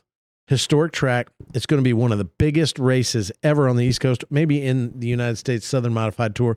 Can't tell you because we haven't solidified, but but spon- major Virginia sponsors are coming to make sure that maybe, just possibly, this could be one of the biggest purses, if not the biggest purses ever in modified racing at a historic track in South Boston with our team and all these other teams and grassroots racers. And I want Virginia to see that. And hopefully, it may be like a party celebrating that skill games are now going to be legal in Virginia. And Pace-O-Matic, the sponsor of the series and our cars, will be there. I, I want that to be a big ass party. You know, and I talked earlier in the in the show tonight about the, in my opinion, the uncalled for ads that the casinos are running on skill Right. games. And then I think about people, I don't know two sweeter people in America, and I know you would probably agree with me on this, than Carmen and Michael Pace. And, and what they do, Michael Pace, I mean, a brilliant person, self made man, built his company, and what they do for their And employees. still acts like he's the farmer that lives next door. No, no, just so you would know he had two pennies rubbed together Exactly. and f- for what they have done for their employees, what they do for their employees, what they do for charities. How many times we've been around them? They All donate hundreds of thousands of dollars to charities and charitable Gave causes, money to your robotics team. the robotics team, and, and you know all these things they do. And I went high up school to robotics team. I got went up to money because you- Cheyenne. because they believed in you. I went up to Cheyenne with them, and they all of these uh, war veterans and heroes and um, you know people they just donated all these money to these causes, and then I see selfish casino people running ads, throwing mud and dirt. They don't know Michael Pace and Carmen Pace. Nope. They just know they've been told we want these skill games out so we can have a monopoly, and they're they're And they and they don't have the heart or the soul that they do, and don't give to those things that They they, do not. automatically turn their it's just unfortunate. money. but I'm proud to be associated with Pace-O-Matic and their people. And look, in this pro- this last three year journey we've been on, Yeah. I've gotten to know. Yeah, I didn't know Michael and Carmen Pace personally before then, and now I do. I talk to Mister Pace every couple of weeks. I text with Carmen back and forth, and you know, I sent her pictures of us testing yesterday, and and you know, and trying to, and, and they are good hearted, um, And you got charitable Gina, minded you people. got you got Alan and Joseph. Yep. You've got Barley. You've got Goldine. Uh, it's quite a team. I mean, But you, more you can't help but like them. You've got the small businesses that are surviving and thriving based on what Pace-O-Matic does and is able to do. And they're extending now, to your point, uh, in the Smart Tour. And this year should be bigger and better than ever. There's more talk about the Smart Series. There's more cars coming to the track. Oh yeah, There's more fanfare. There's more media coverage. And so Chris Williams has done a pretty good job in promoting, and I think we've been a part of it as well. I think and so. And I've I've done my best to try to bring to corporations that I know, the ones that act in Virginia and, and operate in Virginia, hey, you got to take a look at this. And once they see it, they go, yeah, that's something we want to be a part of. Yeah. But Pace-O-Matic was there first. And I tell you, eh, you know, just talking about Carmen and Mike Pace, if you walk them through the General Assembly building and they met every one of these legislators, all 140 of them, He told the story. yes, the bill would pass 40 to 0 in the Senate. I have, I have no 100 doubt to about 0 that. in the House. I have no doubt about that. I mean, if they would just understand, because then when in contrast, you put them up against the casino interest, which you know, casinos came from an element, you know, a gangster type element, or or the coldness of the of the other companies that they're here to take your money. The house always wins, and it goes out of the state, and that they actually care about Virginia, they care about short track racing, they care about the rural areas, they care about the urban areas, they care about the veterans, they care about the poor, they care about scholarships for kids, get them exposed to to you know to, to robotics and and and all of these things that they do. I mean, the contrast is so stark. yeah, it is really. It makes a huge difference. And I think if everybody knew that, they would understand why we believe me, a guy who's against gambling, who didn't want casinos. well, we're not the ones, Bill, that. that opened the want it. floodgates to gambling No, in no, Virginia. I lost that. we vote. didn't decide that. I lost that vote. Yeah. But you know, when we started, when you and I had these conversations, when we started this lawsuit, I was against unfairness Yeah. more. And it seemed like I lost that. I lost that that vote. Gambling was coming in, sports betting was coming in. I mean, you're spending hundreds of millions of Virginians' dollars on sports betting every frigging month. Yeah. You're seeing millions of dollars going back into the coffers of these out of state casinos. But then they were the ones that all of a sudden all of a sudden said to this Virginia General Assembly, you, the Virginia small business owner, Hermie Sadler, and everybody else can't participate. This is our ground, our fertile mm-hmm. ground, our moneymaker. You can't be a part of the gaming industry. And that's when I said, that's unfair. That's when you said it's unfair. And we decided to fight. And I and I love that we actually are fighting for somebody to believe in, right. which is in two sets. The the paces and the fam and you know, the family, the people that work with them are like family. I mean, they really are pretty tight and they're really all good. Good Gina, you know, the, the Ginas, uh, everybody, we just have got an affection for them by getting to know them. They're not fake. Yeah. They're not out of staters that just want to come in and take advantage of Virginia. They want to be a part of the communities. That's been the big difference for me. That's made the difference for why we fought. Yeah. And that's why I think we were victorious for 23 months. You know, unfortunately, the politics and the lobbying and the mudslinging gets in the way. But you said it a moment ago. Michael Pace and Carmen Pace could walk up and down the halls of the Capitol, and he'd have his blue jeans on and um, some crazy shirt, And tell a great story. tell a great story. Make And you laugh. Carmen is one of the most loving, caring people. I mean, she, She'd be over there texting your grandma. Making sure that she had, you know, uh, and I'm like you. I wish in a blanket. I wish everybody, when when bef- every legislator before they had to vote on something, whether they voted for it or not, would have to sit down with the people that, that are truly get affected by some of the legislation that is voted on, and maybe some of these people wouldn't always vote because of what a lobbyist said or what a donor said or whatever.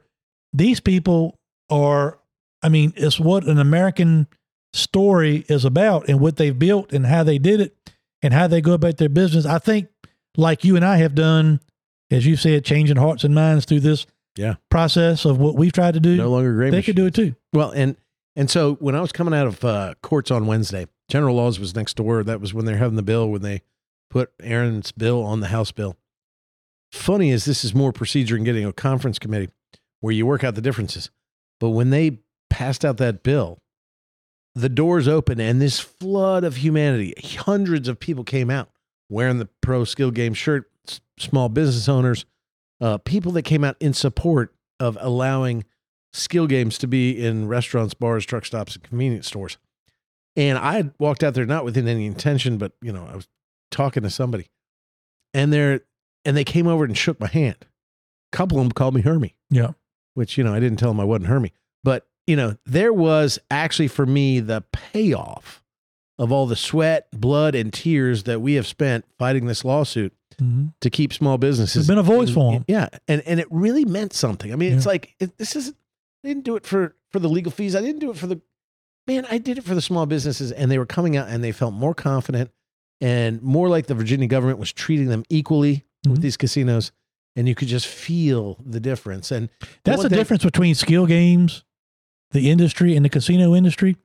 you don't have hundreds of people coming We- out for casinos. We don't want a monopoly. We don't want to mistreat anybody else. We just want to be treated fairly with what we're doing. That's Yeah. all. We're not saying shut them down, cut them off. They're bad people. They're scuzzy. They're Correct. this, they're that. We're just saying treat us fairly. Yeah. Fairly tax and regulate this industry so these small businesses have a level playing field Yes. to compete on in the Commonwealth of Virginia. We want nothing more, nothing less. And I think a lot of people through this process, legislators and otherwise, and I'm going to say something else. You can disagree or not. Maybe you had even lobbyists that are lobbyists for the casinos have told me, in, and I would never mention a name, in confidence, in private, they would tell me, I mean, I don't disagree with what y'all are fighting for. Yeah. No, I've had it. I've had the same thing, and they got a hang dog look on their face. So, like, they don't even like what they're being paid to do and what they're being paid to represent. Well, well, they can't get 200 people to show up at a committee meeting like they did, Yeah. you know, with convenience store owners, restaurant I mean, owners. How can anybody players. argue with equal opportunity and a level playing field? It makes perfect sense in a democracy. Some of the society. biggest lobbyists in the casinos have called me, and even when I've seen them, they've like, Yeah. Hermie, I can't say this, but I had one in my office today. Said, "I wish we would have worked out a deal here because I think we're gonna we're just about to lose big." Now they're getting paid, and look, they they we we talked about where they tried to uh, say that I violated ethics or maybe did something illegal in participating in the uh, the the committee. It's on a previous episode you can listen to. Commerce and Labor took on the casino lobby that was talking crap, uh, and then voted, and they tried to go after me through the Washington Post, but I had the ethics letter. I mean, there is a lack of decorum on their part. Yeah. But I think, you know, when you represent somebody like the casinos, you kind of adopt their mentality. sure. But I'm don't, from the and, I, top. and I'm going to tell you this. You know, we we talked about confidence levels. I've gone from eight to a six. I'm at an eight again. Made eight and a half. But there's still miles to travel here Sure. as well. Sure. And that is, you don't think the casinos are going to give up. You've got two bills that are vastly different. What they want to do is hang it up to where no bill gets passed. It all depends on who's assigned to the conference committees from the Senate and the House on these bills. That's going to make a difference. There may be some, you know, some jockeying there with the casinos lobbyists trying to get certain people that they know that will never go for a, a, a bill on legalizing skill games, and and on the other side the same way. But then you've got, you know, I'm thinking about this too. Let's say the bill passes. Let's say the conference committee comes to an agreement. Let's say the governor signs it. You know what's going to happen next, don't you? They're going to sue. They're going to sue. They're going to try to knock out the law. They're never going to give up. They're never going to accept it. They're going to spend every money, every dollar that they can to try to keep this out of small business owners' hands because they see it as a threat rather than saying, hey, we're going to compete on that level playing field. We're going to make our own skill games. We're going to we're going to actually uh, put our games in these areas and show them why they're better than Pace-O-Matic or Banilla or whoever the manufacturer is. They like the slant. And so I don't even think it'll end. They'll seek an injunction to enjoin this new law uh, in, in, in a way that, you know, will hurt small business. So I don't even think it'll be over. Even after this bill passes, it's reconciled between the conference committees and signed by the All we want is a level playing level field playing. and be treated fairly. Well, I think we're on our way, and I and I feel good. But it felt good to see that sea of humanity again coming out of that conference committee and thanking you. They're like, "Tell Hermie I said thank you. Tell Hermie I said thank you." One, two guys go, "Hermie." I'm like, so guess what I was doing? I was signing Hermie's autograph. Yeah, Hermie's great. Hey, yeah. As long as you don't sign any checks with my name I got a small head and a small Mm. wee wee. Yeah, Mm. Hermie Sadler, love you. And and uh, so uh, you know, it was kind of great to be called Hermie Sadler. But I'll racing season, y'all, y'all are winding down in session, and and racing season is winding up. So And look, we encourage everybody to come out to these races. Yeah. Go on the Smart Series uh, Facebook page, S M A R T Smart Series. Get the you know get the schedule. There there are races in Virginia, in uh, Ashland, in Franklin County, in Lonesome Pines out in the Southwest. uh, in South Boston. We've got great races coming up. Come out and see this action, man. Support small businesses, Smo- support these small tracks and the rural areas. Spend your dollars here. You're going to love, be the best three hours you ever spent with good people that think like us, Yeah, sure. that believe in America, believe in their their uh, fellow man, and want to make America the best. I don't even know why this popped into my head, but it used to be old Chevrolet commercial. Baseball, hot dogs, apple, pie, and Chevrolet. you just thinking about all the, Yeah, yeah. the good old boy Yep. stuff. But Yep. it's always fun to be with you. I love you, brother. Senator, keep up. Love you too. Keep up the Thank you. You know, I got to We'll tell you, I got to tell you, I got to deal with meatheads and knuckleheads throughout the day in the General Assembly. Man, when you come out here, I'm looking forward to that as much as I look forward to. You know, I had my son Chandler out here. We we drove back up Saturday. He had Washington's birthday off. We spent four days just me and him. It was amazing. It reinvigorated me in life, and maybe that's why I'm relaxed, wearing my shoes, feeling good. But you know you're what? fresh. when you come here, you make my day, and you make my day, Yeah. and then we get to talk about it and put it on the on the uh, podcast. And uh, I hope you've enjoyed this I have. as much as I have, and I hope people listen- enjoy it, Yeah, yeah. exactly, listeners. We got a library. We're we're cresting towards hundred episodes here, and and we're going through the General Assembly. We got racing on on the horizon. We got General Assembly in the midst of this. Is, teaches you thing, and I think these it not only teaches you things, but quite frankly, it should demonstrate to you why you need to get active, not just vote, but get active in your local government, your state government. Find out what's going on because it affects you. We try to bring that to you, and we also try to bring you a little entertainment by you and me talking crap and also in racing. So, ladies and gentlemen, thanks for listening to this episode. Uh, give us a five star rating if you go on the the podcast uh, platforms. We're on every single platform. Tell your friends. Our our listenership has grown. We're really really happy with the numbers we get. And you know what, Herm? When I when I edit this and we use we use Wesley to edit it as well. We put it out there. Within about two or three days, I'm I'm in the hallway in the General Assembly building, and people are repeating to me what you and I talked about. So we are making a difference. This is a voice of everybody that we help and hope for and work for. And the people in the halls of the capital of in Richmond are listening. That's important as well. And I hope you are listening as well. And I hope you come back next week and enjoyed this episode this week. We love you, man. I'm Virginia State Senator Bill Stanley. I'm leaning right. And I'm Hermie Sadler. I'm turning left. Appreciate you listening. Thank you for the support. Thank you to Pace-O-Matic, and we'll talk to you again next week. God bless you all.